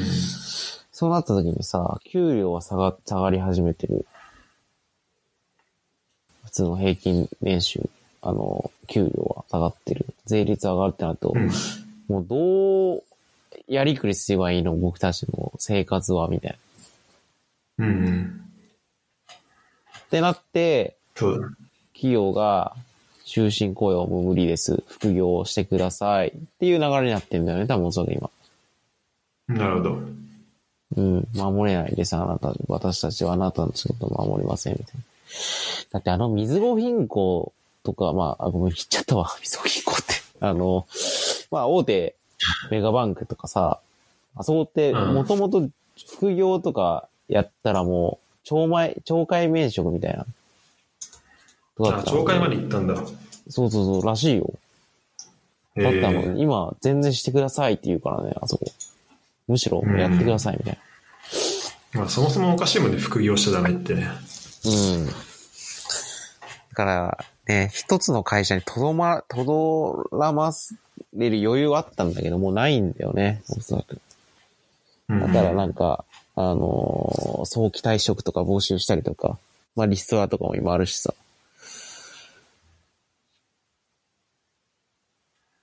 そうそうそうそう。だから、結構こういうことを考えたときに、俺お金ってあんま必要ないなって思ってたんだけど、ある程度もらってたから、うんうん。普通にお金いるわってなったのと、普通に稼がないと、自分今度こ家庭持った時もそうだし、自分の人生多分、ずっと不幸だわって思ったんよね。うんうん。うん。なるほどね。そこに繋がるわけね。そうそうそうそうそでもまあ、それはさ、多分、うんと、国の仕組みがまず、まあ、うまくこう、できてないっていうのがあるじゃん。う。うん。そういう、まあ、お金がないと、うん。まあ、うまく生きていけないっていうふうに、まあ、そもそもなってるわけで、そうだね。うん。まあ、今まあ今なんかドイツでも試験的に、あの、なんだっけ、ベーシックインカムとか、はいはいはい。なんか国民から今ランダムに選んでやるみたいになってるらしいけど、あ、ええそうなんだ。まあそういう方向でさ、まあそうやって、まあそれみんなに配られるとしたら、まあ相対的にお金、まあお金配ってるんだけど、まあお金うじゃないところにさ、こう集中できるってことになるわけじゃん。うんうんうん。だそれはまあ国のやり方だと思うんだけど、でも確かに日本みたいにそう、なんか、ちょっと余裕がなくなってくると、まあそういうこともやりづらくなるし、結局自分の持ってるお金をどうやって配分していくかっていう話だと思うから、その政治とかは。政治というか。ね。うん。うん。その時に、例えば、高齢者の、まあ、その、何、まあ、介護とかあって、まあ、もちろん大事だし、まあ、今日本すごい高齢者多いから、うん。そういうところにお金がすごいかかりがちになっちゃったりとか、あとまあ他のわかんないけど、なんか違うところにお金がすごい入っちゃ、かかったりとかっていうところで、うん。で、俺ら世代の人で、なんかここにお金欲しいっていう、なった時に、うんお金が出てこないとかは、うん。まああると思うんだよね。うん。で、結局でもそれ、まあ国の問題だと思うんだけど、でもなんでそうなってるかっていうと、まあ結局、まあ俺ら世代の人が、まあそれを欲しいって、まあ言ってないからで、うん。で、まあそれ言ってないのは、まあ結局だから選挙とかに行かないかなっていうことになってくると思うんだけどね。そうだね。うん。で、今俺、学校からお金もらってるけど、でもそれは学校からっていうより、まあ国からお金出てるね、ドイツのね。うん。うん。で、まあ、多分日本に今俺がやってるのと同じような仕組みって、まあほぼほぼないと思うんだけど、うん。まあ今ドイツはそれやってて、で、まあそういうことややったらまあ多分人来るじゃん。うん。うん。まあ人材が確保できるけど、で、まあそれができない、てかその、まあ配分の仕方とかもあると思うけど、でも絶対無駄にしてる部分はあるはずで、うん。その配分の仕方でするところで、例えばマスク配るのにあんなにお金かけるんだったらじゃあ、その何百億円を俺にくれよって思うし、うん。とかまあ極論だけど、まあでもその、まあ、配分の仕方のところでさ、なんか、まあその日本にとどまらせることができる人がなんか海外に行っちゃったりとかさ、あと日本で本当は苦しい思いしなくて済む人がなんかすごい大変な思いしてるとかっていうのもあると思うから、うん。でも結局やっぱその国がどうこうっていうのはでも、その、そこに住んでる人とか、まあその国民の人の、こう、結局、まあ、みんな意図的にその国のためにと思ってるにしろ、思ってないにしろ、もうそれの結果でしかないと思うから、確かにね。まあしょうがないんじゃないかなと思うかな。うん。俺は一旦そういうのが全部めんどくさいなと思って、うんもう。ドイツ来ちゃったけど、うん。ドイツ来たし、まあ、それめんどくさいってのもあったし、うん。まあちょっと違うとこの、違う国に行ってそこの国のことを知ることで日本のことがもうちょいわかるかなと思ったから、うん。まあそういうのもあってドイツ来たけど、うん。来たし、まあ単純に、まあ優遇というか、その、待遇とかも違うから全然。うん。うん。うん、でもやっぱ、そうじゃ、なんか、うん、やっぱ、なんかみんなが、そうだね。その、まあ、変えたいっていうふうにならないと変わらないから、絶対に。そうだね。うん。まあしばらくは厳しいのかなって気はするけど。うん。そうね。自分が変わりたいってなんないと、やっぱ国のルールって僕たちじゃ変えられないから一人じゃ。うん。うん。日本のこういうとこが悪いって一人が言っても絶対く間違いなく国って100%断言で言う変わんないし。う。うんん。だからやっでもぱり結局できるこことって、うん。うん。まあ、まあだから、個人単位でも、でも、声を上げて変わるって、だから思わせ、思うような国に、まあ、そもそもなってないよね、絶対ね。うん、間違いないね。これはもう間違いないうん。これはもうまひってるね、僕たちは。うん。うん。でもなんか、そうなっちゃうと結構この負のスパイラルだと思うんだよね。そうだね。変わらないと思うから誰も動かなくて、うん。で、動かないから変わらないし、で、どんどんまた状況悪くなってって、うん。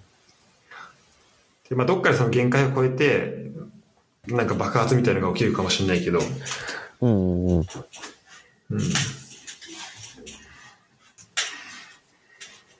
そうだね。まあ、ね家族持ちたいとかだったら別だけど、うん。一人で生きる分には、なんだろう。まあ、まあどうにでも、で生きていけるからさ。確かにね。で俺は、その、結構その、まあとりあえずは、今今の期間は、なんだろう、その家族とかっていうよりは、なんか、新しいことしたいとかそっちの方が強かったから、うん。まあそれで、どんどん新しいチャレンジをしたけど、まあでも逆に、だから家族が早く欲しくて安定した生活をしたいってなると、まあそれは難しいよね。うん。そうね。その、多分俺と同じ考えには多分ならない気がと思うわ。その、新しい環境行ってとかっていうふうには。うん。結構やってることは逆だから。あと、うん、そうだな。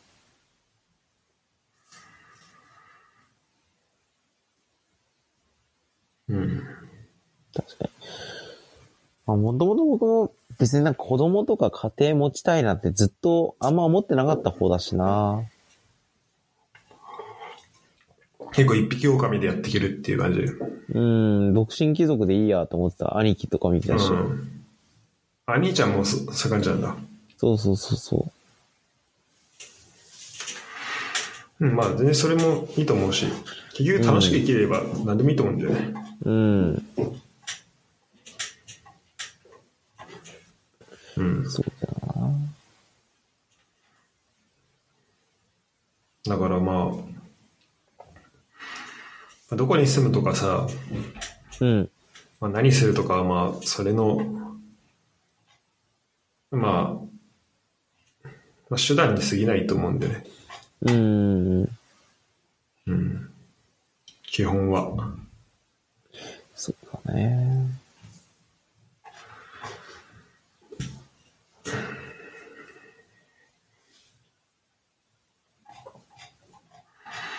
ちなみにドイツは結構、うんと、保険で100%カバーとかもあるみたいなんだけど、うん。日本とその保険に効く部分が違ったりして、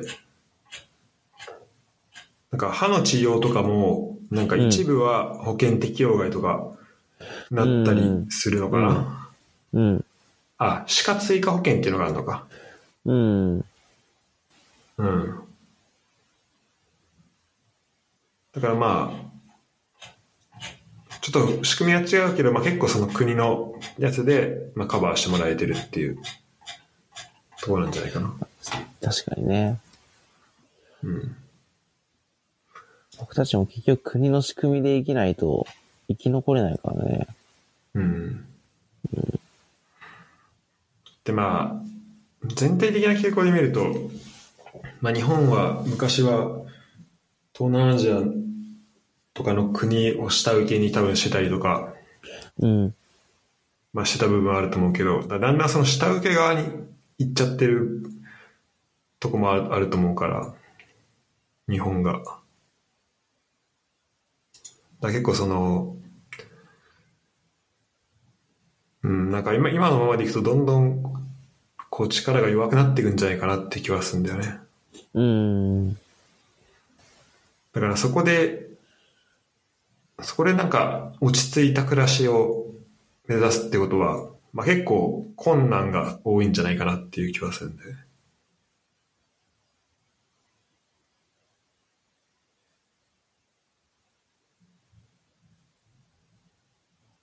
だからまあ大変なのかなとも思うけど。うん。まあね。だから、一回なんか、どう、なんか、い生きるかっていうのも、ちょっと考えてみるのもいいのかもね、やっぱり、みんな。うん。うん。そうだね。うん、なんか、僕は結構その一瞬一瞬が楽しければいいやって思ってた人だったんだけどさ、うん。結局なんか、いじゃあ、いざピンチになった時に、ああ、やっぱあの時こう考えたらよかったってなるのが、やっぱり嫌だったから、そうじゃなくて、そういうことを、これいつまでにやりたいなっていうのを一回考えた、考えて、それでなんか、前進していくっていうのがやっぱり一番いいんじゃないかなって思うんだよね。う。うんん。それなんか、まあさ、この、あ、いいよ、ごめん。あ、ごめんごめんごめん。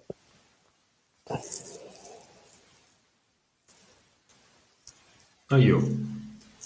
ああ、なんか、たとえ、なんか、その時々で、やっぱり、あ、こういうのもいいかもとか、ああいうのもいいかもってうんなるのもいいだろうし、うん。なんか一度考えてみて、うその考えた上で動いてみるっていうのがやっぱ一番いいんじゃないかなって。そう、まあさ、この目の前のさ、うん。目の前で一番こう、良さそうな選択肢が長期的に見ていいわけじゃないからさ、あ本当ほんまそれ。まあ極論だけど、例えば、なんか食べ物屋行ってさ、うん。なんか食い逃げしたらさ、その時お金払わなくていいからさ、うん。まあご飯食べれて、ただで食えたってことになるけどさ、うん。だからそれを、なんか、まあそれずっと繰り返したらまあどっかで捕まるわけだしさ、うん。まあこうなんか、目の前の本当ちょっとした利益を取ってってってなると、まあそれが、うんなんだろうな。結構その社会の仕組み的にもう、その目の前の利益を取らざるを得なきゃいけない状況とかも、まあ、多分あるとは思うんだけど、うん。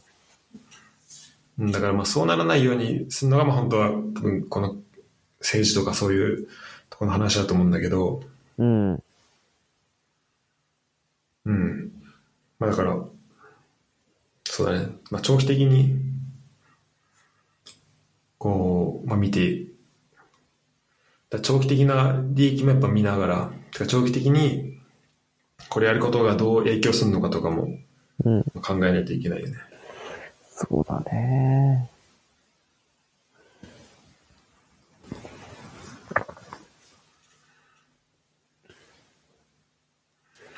うん。金曜日の夜に飲みに行くか、飲みに行くっていうその場の楽しみを選ぶか、そこをな、勉強とかに当てて将来のために生かすかっで、将来うん。楽しく生きるかっていう選択を選ぶかってなったら、どっちを選ぶんだろうなとか考えつつ。うん。そうそうそう。まあでもやっぱ、楽しいものは食いついちゃうよね。どうしても。あとまあ、将来、将来いくらお金あってもさ、その時うにん。いた友達との楽しい飲み会っていうのはもう一生できないわけだからさ。あ確かにね。だからまあ俺はお金よりも時間の方が大事だなと思ってるから、うん。だからまあ、この人との付き合いっていうのはまあ、そういう意味だとすごいうん。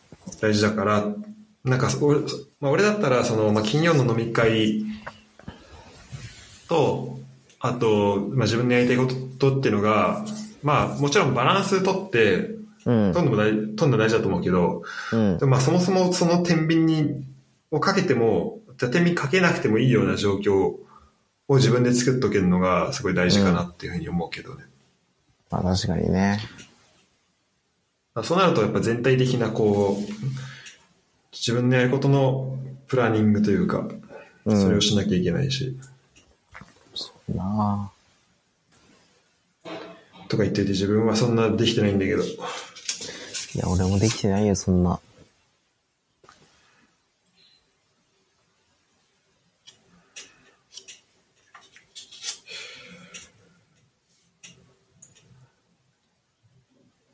わかんないけど、まあ、やっぱ優先順位高いものから結果が出るからさ、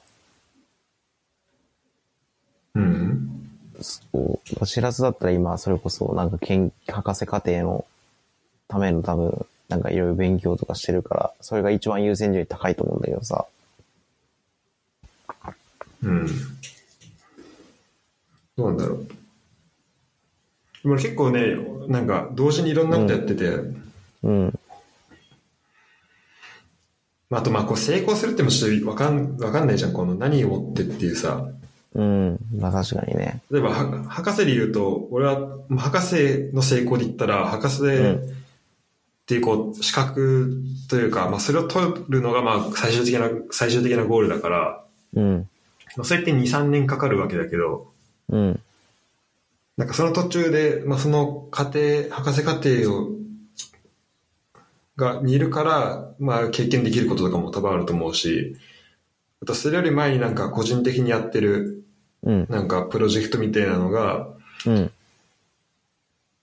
でも、まあ、そっちの方での成功っていうのもあると思うし、うん。うんで、そこでの個人的なプロジェクトの成功っていうのも、じゃあお金をゲットするのが成功なのかとか、そこで有名になったら成功なのかとか、そこで楽しんだら成功なのかとか、なんかいろんな、なんか、この評価の仕方あると思うから、うん。なんかまあ難しいなと思うんだけど、そあの評価するのは。まあでもどうなんだろうね。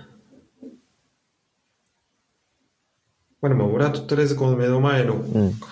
ことをやっていけば大丈夫なように、まあいろいろこう、計画をしていきたいかなと思ってるけど。うん。うん、なんか、その都度その都度さ、こう自分で考えてってんのってすごい疲れるじゃん。から、まあ、まあまあ、ある程度の周期でこう自分のことを見、見直すっていうのは、まあ必要だと思うんだけど、やってることとか。ね。うん。うん。うん。まあでも、まあ、とりあえず決めたことをしばらくやり続けるっていうのは、ややっていけば、なんかある程度結果できるような、まあその習慣とかを作っていくのが大事なのかな。そうだね。習慣が一番強いからね、やっぱ。うん。そんな気がする。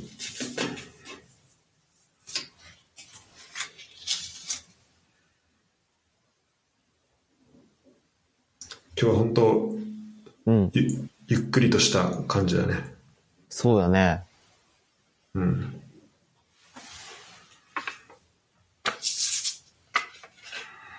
もうそっちは今でも、うん。3時とかでしょ？2時半あ、そ、そんな経つの？あ、2時半や。ほんそんな経ってたんだ。生活は、どうすか、最近は？大阪？うん。うん、まあな、ぼちぼち大阪には慣れてきたけど、慣れてきたかなやっぱあの、あの、ブラックサンダー、迷子は結構衝撃でかかったと思うよ、聞いてる人。そうよね。バカだよ。普通の人やんねえもんな、あんなこと。すごいよね。うん。もうさすがにやってない。まあ、あの時もやってなかったけど、聞いた時も。今はやってないけど、多分食生活については他の人と比べて、えーっとね、裕福、なんつうのかな、あまり豪華なものは食べてないと思うん。う。うん。具体的に何食べてんの？納豆、キムチ、うどん、プロテインあ、いいね。ぐらい。だから本当になんか、吉野家とか松屋とかめっちゃ高級だなって思っちゃう、最近。え、先生自炊してんの？自炊、えうああの、自炊もしてない。まあでもそんな洗い物嫌いだから、ああ。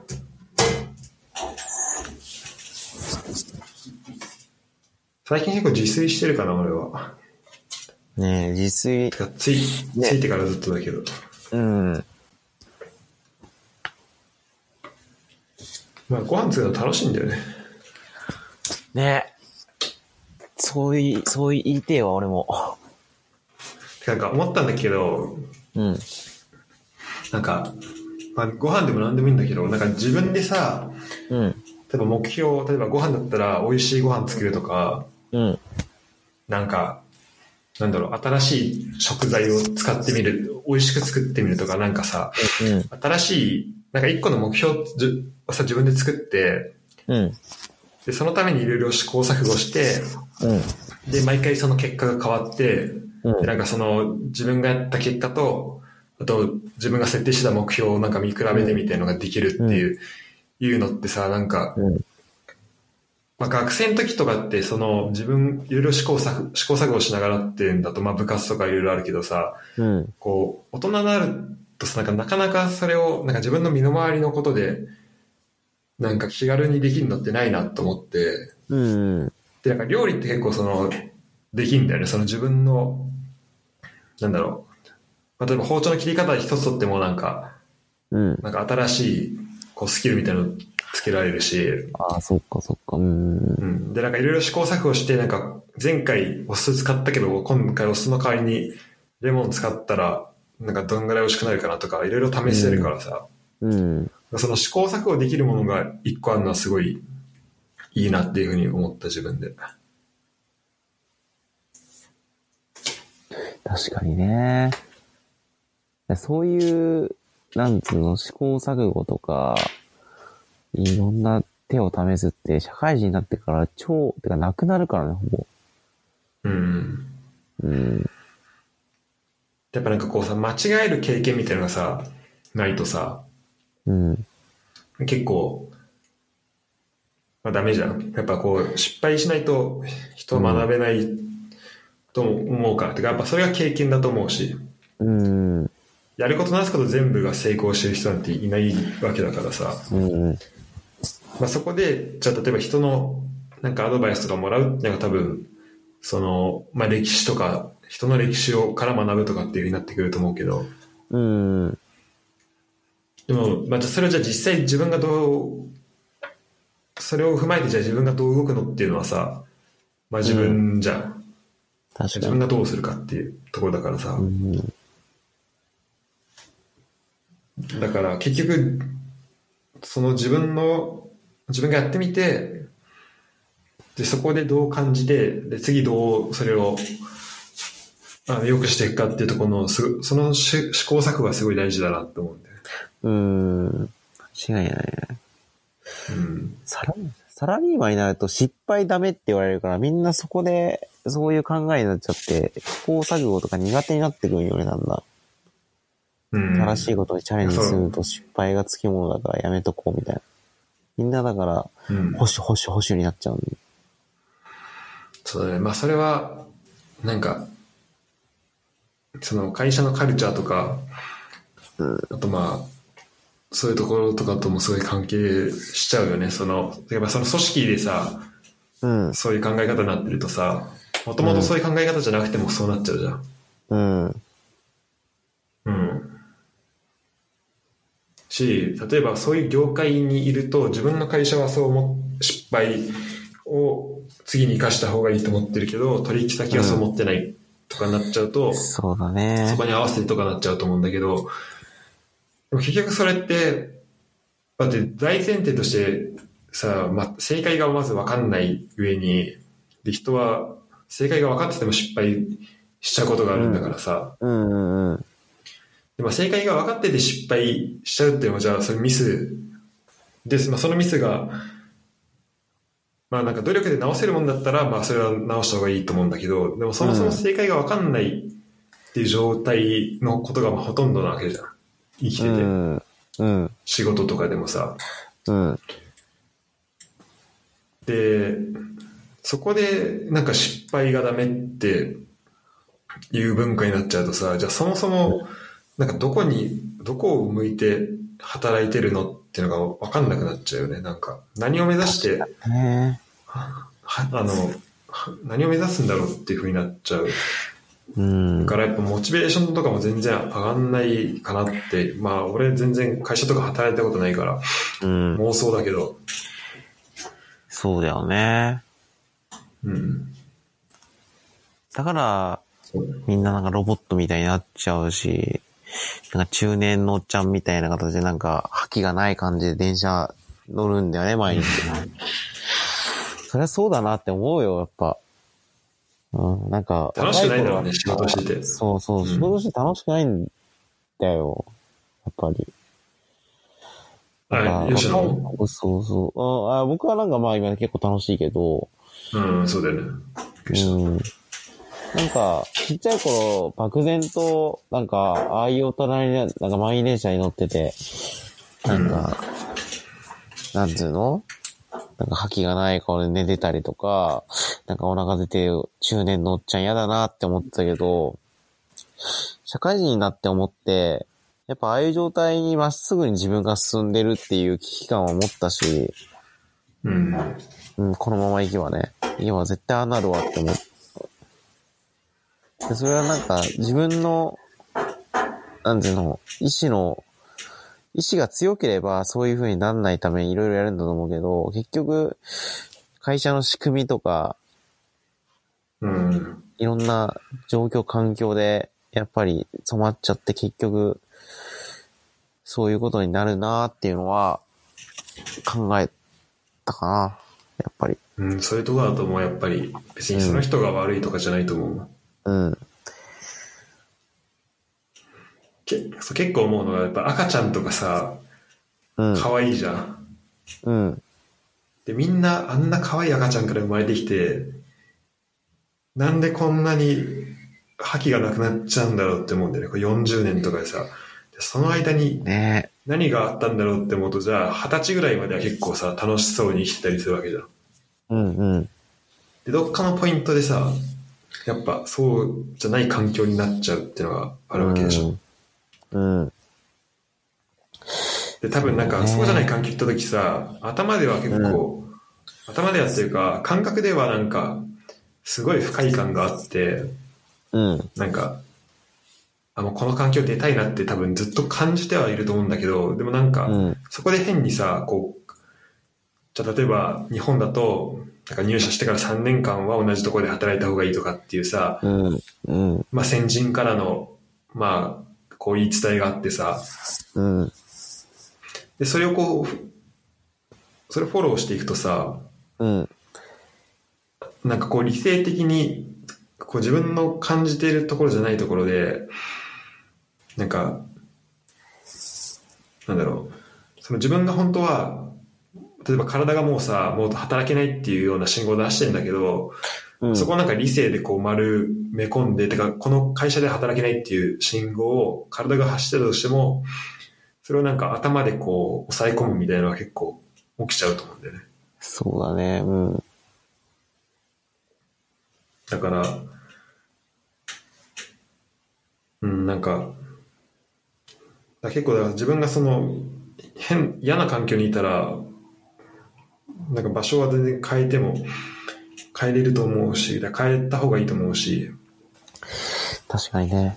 なんか一旦属してみて、これやっちゃうなって思っていくのはいいと思うよね。やっぱり。うん。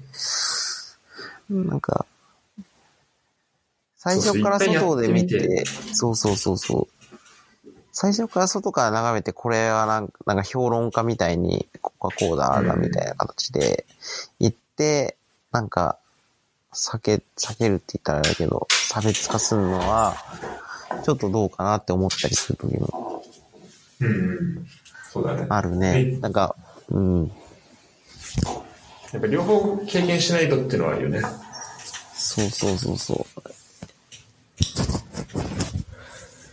まあ、それで言うと、俺はまあ日本の方は、すごい表層しか見てないから、うん。し、まあ、まあ人の話ぐらいしか聞いてないから、うん。まあそんなには、しまあ、自分の身を通して体験したってわけじゃないけど、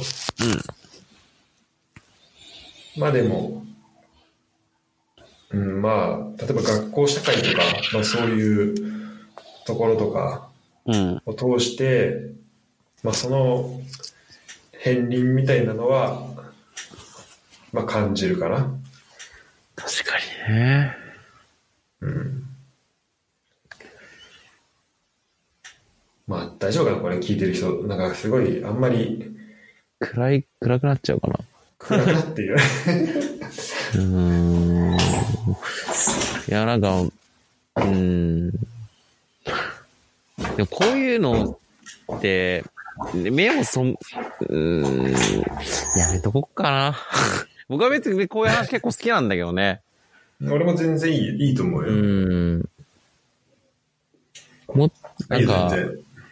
そう、こういう話は全然嫌いじゃないんだけど、やっぱり一部は、もっとなんか、下ネタとか話してよとかさ、過去の吉野の中学の失敗話とか話してよとか、そうあいうの、リス、あの、先週、あ先週前回みたいなね。そうそう、リスナーの人とかもいるだろうしさ。うん。まあまあ、こういう会があってもいいんじゃない？こういう会というか。うん。まあ、特にこのタブーがないっていうのをモットーにやってるから、このポッドキャストは。うん。あー失敗、うん、ネタ、でもネタって言っても、ここで共通するの中学の話だよね、そしたら。うん。いや、別にネタ無理して話さなくていいよ。うーん。ある、なんか。あるあるある。あの、中3の時にさ、うん。修修学旅行行ったとこってどこだっけ？京都、奈良じゃないっけ？京都なら、なんか山登りししたよね。尾中瀬 3? うん。それ中2や。あそれ中2だっけ？うん。中2か。大勢、大勢は中2で。てか俺多分吉野と同じグループだった。あ、そうだったよね。そうだったよね。で吉野と米と一緒だった気がする。そうだよね。うん。で、なんか山登りしてる途中に、うん。あの、結論から言うとね、俺多分ね、おしっこ漏らした。そうだろ。うん。もう、ほんと我慢の限界で、なんか、先生に確 急か、会急なカミングアウト来たね。うん。うん、会計の先生かなんかに、ちょっとマジで限界なんですけどって言ったら、いやなんかそういう公共の場でするとかありえないっしょみたいなこと言われて、我慢してって言われて、そう。言われて、あ、はい、つって、で、我慢できなくてもう無理だってなって。え、それどうしたの？それ、ジャージに？あ、そうそう、ジャージに。だから、紫のジャージじゃん。うん。けあれ結構色目立つよね、濡れたらそう、。目立つ。だから結構やばかったと思マジ？全然気づかなかったけど。う。うん。だって俺、宿舎戻った瞬間、ダッシュで、あの、着替え、着替えた記憶があるの押し入れの中で。マジ？うん。なんかすごい、そんな感じ。それ多分誰も知らないと思うよ。うん。誰も知らないし、俺誰も言わなかったと思うわ。うん言わないでしょ、中学校だったら。うん、なんか急に思い出した。大丈夫？そんなサービス精神旺盛なエピソード急に。この話。全然いいよ、もう、今となっては。あとなんだろうな恋愛、やっぱみんな恋愛ネタが好きなのかなうん。うーん。西さん以外に付き合った人だと、あー、ここって、まあ、うん。あー、そっか。でもほら、恋愛の話とかだとさ、こう、相手もいるからさ、そうだよね。相手に迷惑かけちゃう話だとね、それはそれでもったいないからな。しらすってさ、僕がさ、ただのさんと付き合ってたことって知ってる？もう知ってるよ。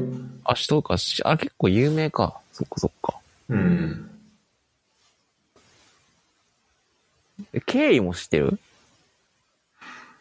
うん、聞いたことあるかな。ああ、じゃあ結構知ってんだ。わかん、あ、いや、でも覚えてはないわ。だあの、北小の中に忍び込んで雨の中に告白したっていう。あ、そうなんだ。そうそうそうそうそう。北小だったんだ。そう、北小だったなんか向こうが北小が近い。な元、元中、元中でもいいけど、つったけど、北小のが近いからって言って、あ、そう、つって。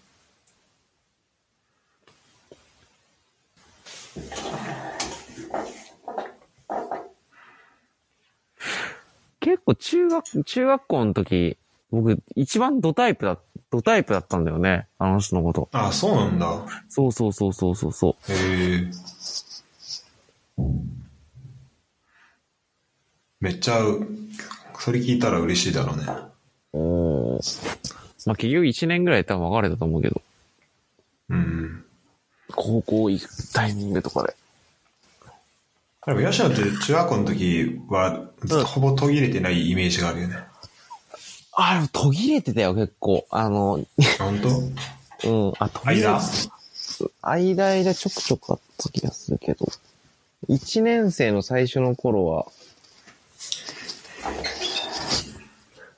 だって西さん付き合ったのと7月ぐらいだったし。うんうん。まあまうん。あ、でも確かにちょっとあんま途切れてはなかったかな。あ。うん。ちょこの話をしたことによって、さっきのオゼの話がさらに浮いちゃったけど。あ、オゼ？うんあ、オゼ、尾瀬ってさ、キャンプファイヤーした時？あ、そうそうそう。ああ、そっかそっか。キャンプファイヤーのエピソードとか知ってる？ちょっと近藤とか巻き込みたいんだけど。あ、いいよ。あの、キャンプファイヤーやった時にさ、なんかフォークダンスってやったよね。フォークダンスやったねなんか、マイマイマイマイうまい、ドゥドゥドゥみたいな。そ、それだっけあれじゃないっけそれフォークダンスじゃないあ、まあ、まあでもフォークダンスやったよ。その時にさ、なんかさ、ぐるぐる回ってさ、男女入れ替わって踊るみたいなのあったじゃん。そうだね、フォー記憶がクダンス。うん。で、それでさ、なんか顔が、あの時さ、めっちゃ見えなかった。暗すぎて見えなかったんよ。確か。川え顔、暗すぎてお互いの顔が見えないけど、なんとなく順番的にとか声的にで、誰と今一緒に踊ってるかっていうのは感覚的にわかるんよ。うん。うん。で、その時、そうなった時に、あの、当時、あの、近藤と米と僕が、まあ、それぞれ彼女がいて、うん男軍で、なんかめちゃ、それ、その、顔が見えないっていう状況に、めちゃめちゃ、なんか、なんつうの、妄想を繰り出して、うん。なんか、そういう時に、俺らが、彼女に対して、こういうことやったらめっちゃかっこいいんじゃない？みたいな。なんかめっちゃロマンチックじゃない？みたいなのをイメ、なんか妄想してたのね。で、妄想して、うん。で、それを、お互いの彼女に、こういうことやるから、楽しみにしといてね、みたいな感じで言ったんよ。ええ当日。そうそうそうそう。メールとかね、事前に言っといて、で、いざ当日、やったのヨネだけ。僕と近藤はチキンでやんなかった。それ何だったの？その、三人で考え、編み出した、その、ロマンチックなやつ。いや、なんか、ヨネが、ヨネは、ヨネはなんかなんとか覚えてないけど、僕は、あれってなんか手を繋ぎながらやるって言ったじゃん。そうだね。あ、みんなそれぞれ違うやつやったんだ。そうそう、僕はなんか、普通に抱きつくとかそういう感じだった気がする。可愛い感じの。それ、あ、でもそれ予告はしてたでしょ？予告はした。予告はしたけど、できなかった。抱きつくよっていうの？うんだったと思うよ。いや、なんか、あ、へーてあな、そう、そんな感じで言ってたと思うけど。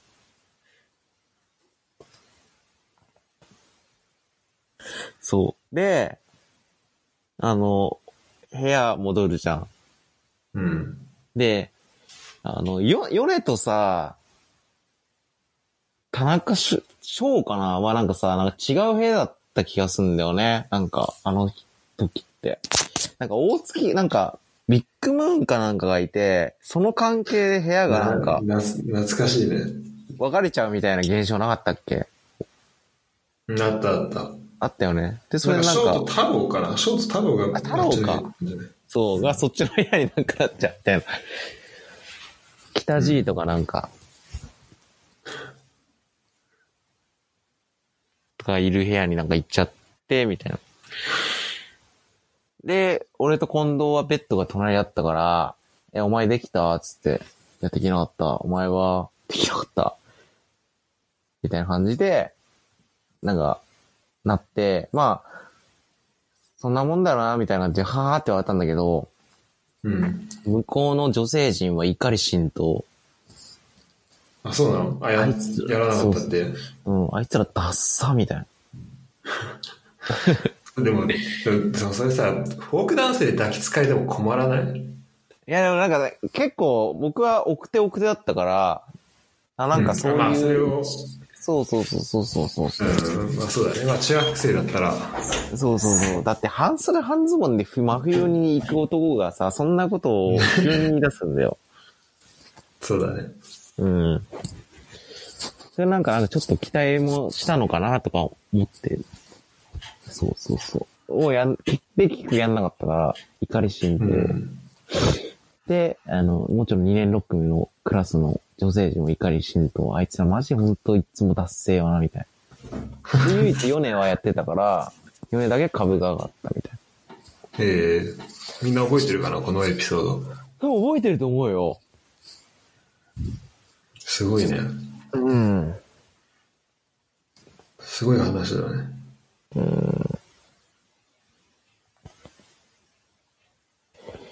ということで、また、赤裸々な話をいただきましたけど。うん。思い出せばいっぱいあるな、そうなると。うん。2年の時にだって俺西さんと話した記憶がないもん。あ、そうなんだ。なんか体育祭のさ、優勝した時前期かな。うん。ロイヤルホスト行ったじゃん。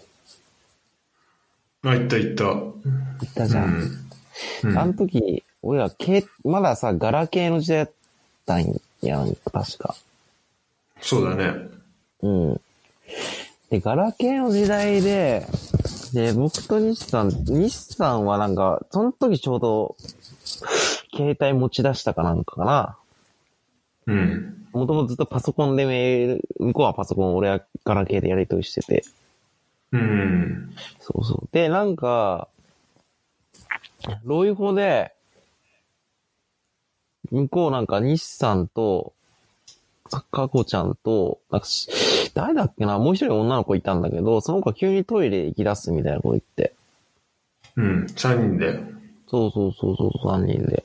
トイレ行ってくるっつって、うんあ、行ってらっしゃい、みたいな。言ってて、で、そしたらなんか、2、3分、なんか、まあちょっと時間経った時に、携帯ブーってなって、電話で、うん。西リリコとかやって、え、トイレってなんだろうと思って。で、出るじゃん。何も聞こえないの。うん。え、なんか、いたずらかなみたいな。うん。え、何？ってずっとこっちが言うんだけど、もう全然応答ないの。うん。で、なんかちょっとこっちも、なんかずっと、え、なに、なんか、どうしたの？とか聞いて、めちゃめちゃ時間経って何も反応ないから、ちょっと怒り出して、え、マジに何なの？みたいな。めっちゃ言ってんのよ。うん。で、挙句の果てにはもう、もう切るからね、つって、ちょっと怒って切ったのよ。うん。で、そ、そし、そしたら、あの、メールが来て、え、何なの？って、こっち喋ってんだけど、みたいな。で向こうが LINE、うんなんか、メールが来て、いや、こっちも喋ってんだけど、みたいな。うんっ。ていう、僕がメールを送り返した瞬間に自分のガラケーを見たら、自分のガラケーにイヤホンが刺さってて、あ、聞こえてなかったね喋ってるの聞こえてなかった。すごいね。うん、っていうのを、西さんにも言ったことがない。あの時本当に聞こえなかったわって嘘ついてたんですね。ああ。それは、覚えてないんじゃないかな。うん。いや、多分ね、そう、覚えてると思うよ。覚えてる？うん。ちょっとじゃあ確認確認しといてまるといいね。た。うん。うん。またかこちゃんから、うわ、伝説ってくるかもね。いや、そうだよ。ちょっとだいぶ暴露してもらったわ、また。うん。ちょっとまた思い出しとくわ、なんかいろいろ。ネタ。うん。うん。みんなが喜びそうなネタを。そしたらちょっとそれまとめて放送しようかな。確かにね。それありや。うん。総集編で。総集編で。大丈夫かな？こんな人の話勝手にして。人の話で人の話勝手ああ、まあ、おうん。基本的に多分その人に害は加えてないつもりなんだけど、なんか、うん。まあだい、うんまあ、まあ大丈夫か。うん。うーん。ちょっとなんか、あれだったら、控えるわ、次から。もうちょっと自虐、うん自虐ネタを考えとくわ。別に、そんな無理してね、面白い話をしなくてもいいのよ。ナチュ、ナチュラルに。うん。まあなんか、うん。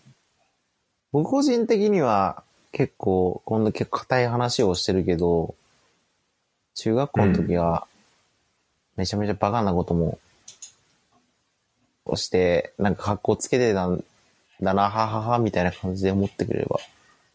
うん。まあみんな気づいてたと思うけど、どうせ。なんか、2枚目、うん2枚目キャラ気取ってんな、みたいな。まあ、あると思うけど、2枚目キャラだったんだ。2枚目キャラで言ってたのかなとは思うよ、今、今に。うん。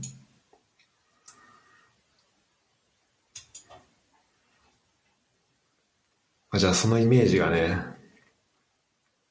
そう、覆して、うんやっぱりあいつはアホやったっていう感じで。うん。まあこの硬い話もいいけどね。うん。ななかなかできないし。そうだね。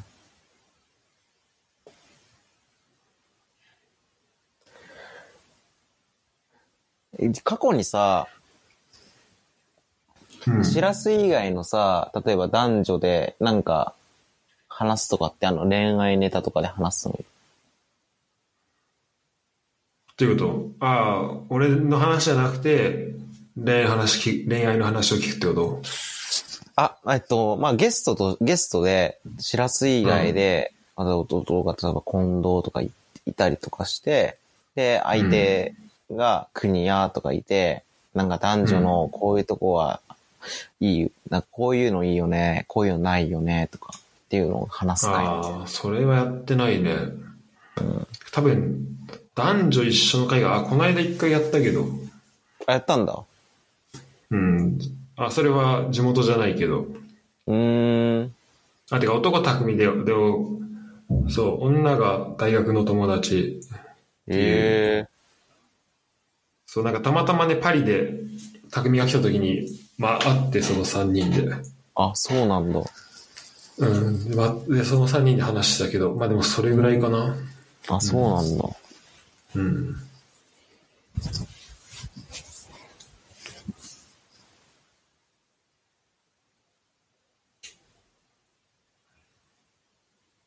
なんかそういうのやりたいってある？まあ、そういうのもなんか面白いなって思ったんだけど、みんな何が、何が、どういうテーマが面白い、なんか喜びそうかなっていうのを考えてて。うん。まあ、みんなが、まあ、あんまり聞く人のことを聞く人に合わせなくていいと思うけどね。てか話したいことをやっぱ話すのが一番じゃない？うん。うん。てかまあ、俺は、そのプロじゃないから、全然自分が話したくないことはやっぱ話せないから、うん。いくら聞きたい、聞いてる人が聞きたいってなっても、うんうんうん。と思うけど。そっかそっか。まあじゃあ、またあったら僕の回は結構、おまじ、ちょっと、お真面目な回でちょくちょく自虐ネタみたいなか、うん。そういう塩梅の方がいいか。まあ、がっつり持ってきてもらっても、それはそれでありがたいけど、んうんうん。まあ、てかまあ、吉野が話したい話で全然いいよ。なんか、ああ、う了解了解です。ん。うん、じゃあいやでも毎回、毎毎度毎度き身を削ってもらって、ありがたあ、なんい、ね。かね、あんまもう身を削す、なんか、まあ、昔こういう話すごい僕嫌だったけど、プライドがあって。うん。なんか、よく見せたいとかあったけど、なんか今は全然、むしろなんか、わ、わか、わかってほしい。なんかこんな硬いこ話でうだったてん。だよって。うん、うん。そうだった。ちょっと大勢の話はびっくりしたし、全然、わかんない。その時気づいてたのかな？いやー、漏らしてたよ。特に笑いにも上がってないから、全然覚えてなかった。気づいてた人も覚えてなかったわ。うん。だって俺、キッチン、キッチンと毎回一緒に帰ってたんだけ？ど、小学校の時に。うん。近いね。そう、キッチンに、毎回、なんつうの、帰り道にめちゃめちゃ水とか、なんか飲料水とか飲んでキッチン地帰るから、毎回キッチン近くでもトイレ行きたくなって、毎回キッチン地でトイレしてたもん。めっちゃ近いじゃん、残り。そうそうそう。めっちゃ近いの。あと、あと、500メートルぐらいだよね。まあ、小学生からしたらちょっと遠いけど。そうそうそう。で、毎回キッチンのお母さんとか、お父さんになんか挨拶して、また今日もトイレ借りますとか言いながら。えー、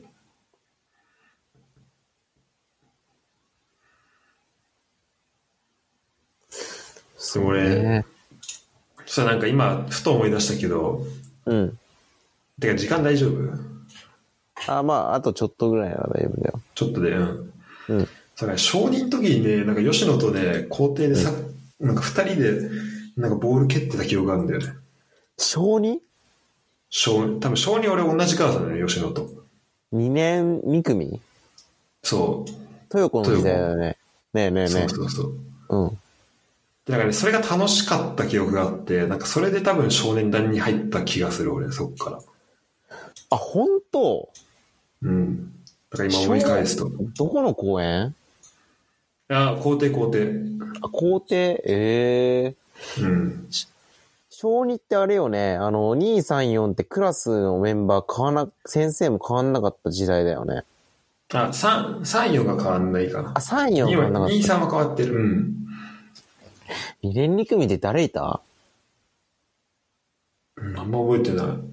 上昇とかああ、そうなんだ。なんか、多分。おー、あ、なん、あーあれだよね、シノが多分ちょうど転校してきた時期だよね。転入か。あ、そうじゃない？あ、もう、多分。うん。2年2組って先生誰？豊子、あ、豊子ということで。か。小川とかもいた？小川もいたかな。あ、うん、でも小川と多分豊子っていうのは多分3年だと思うよ、吉野は。3、4いや、年一緒だと思う。そうだもんね。俺もそうだ、一緒だったから。うん。いや、俺そこは3、4年違うんだけど、うん。うん。もう確かになんか2年生の頃ってもう楽しかった記憶が今聞くとあったな江森さん。んとかっていた？ああ、いたかも。あ、いた気がする。ああ、うん。いたか。うん。いた、うん。めちゃめちゃ地元の話してるけど、いたいた。いたよね。そっかそっか。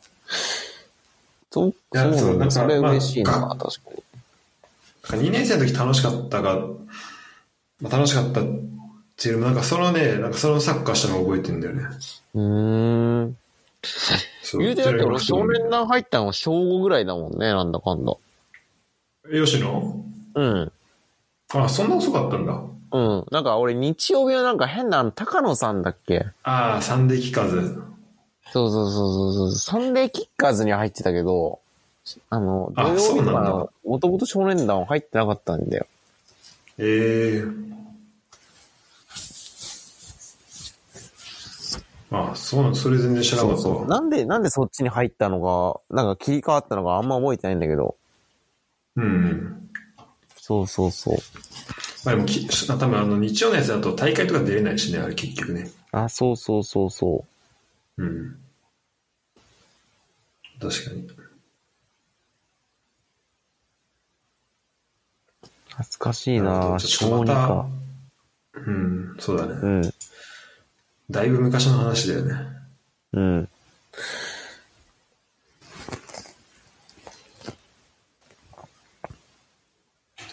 じゃあちょっと今日はすごいゆるゆるな放送だったけど。で、めちゃめちゃゆるゆるだったけど、うん。これもこれで良きだね。うん。うん。ちょっと何もこっちが企画用意してないと、こんな感じになることもあります。全然全然。いいフリー、フリートークも失礼しました。磨かれうん。磨かれるわ、やっぱ。うん、あと、ちょっと、あまりこう、はな、うん、ちょっと、自分の準備が全然できてなかったわ。まあまあまあまあ。ということで、今回は吉野でした。皆さん、良い夜を。おもう過ごし朝くださか。い。うん。3時だよ。3時だよ、もうコケコッコーだ。じゃあ、今日も遅くまで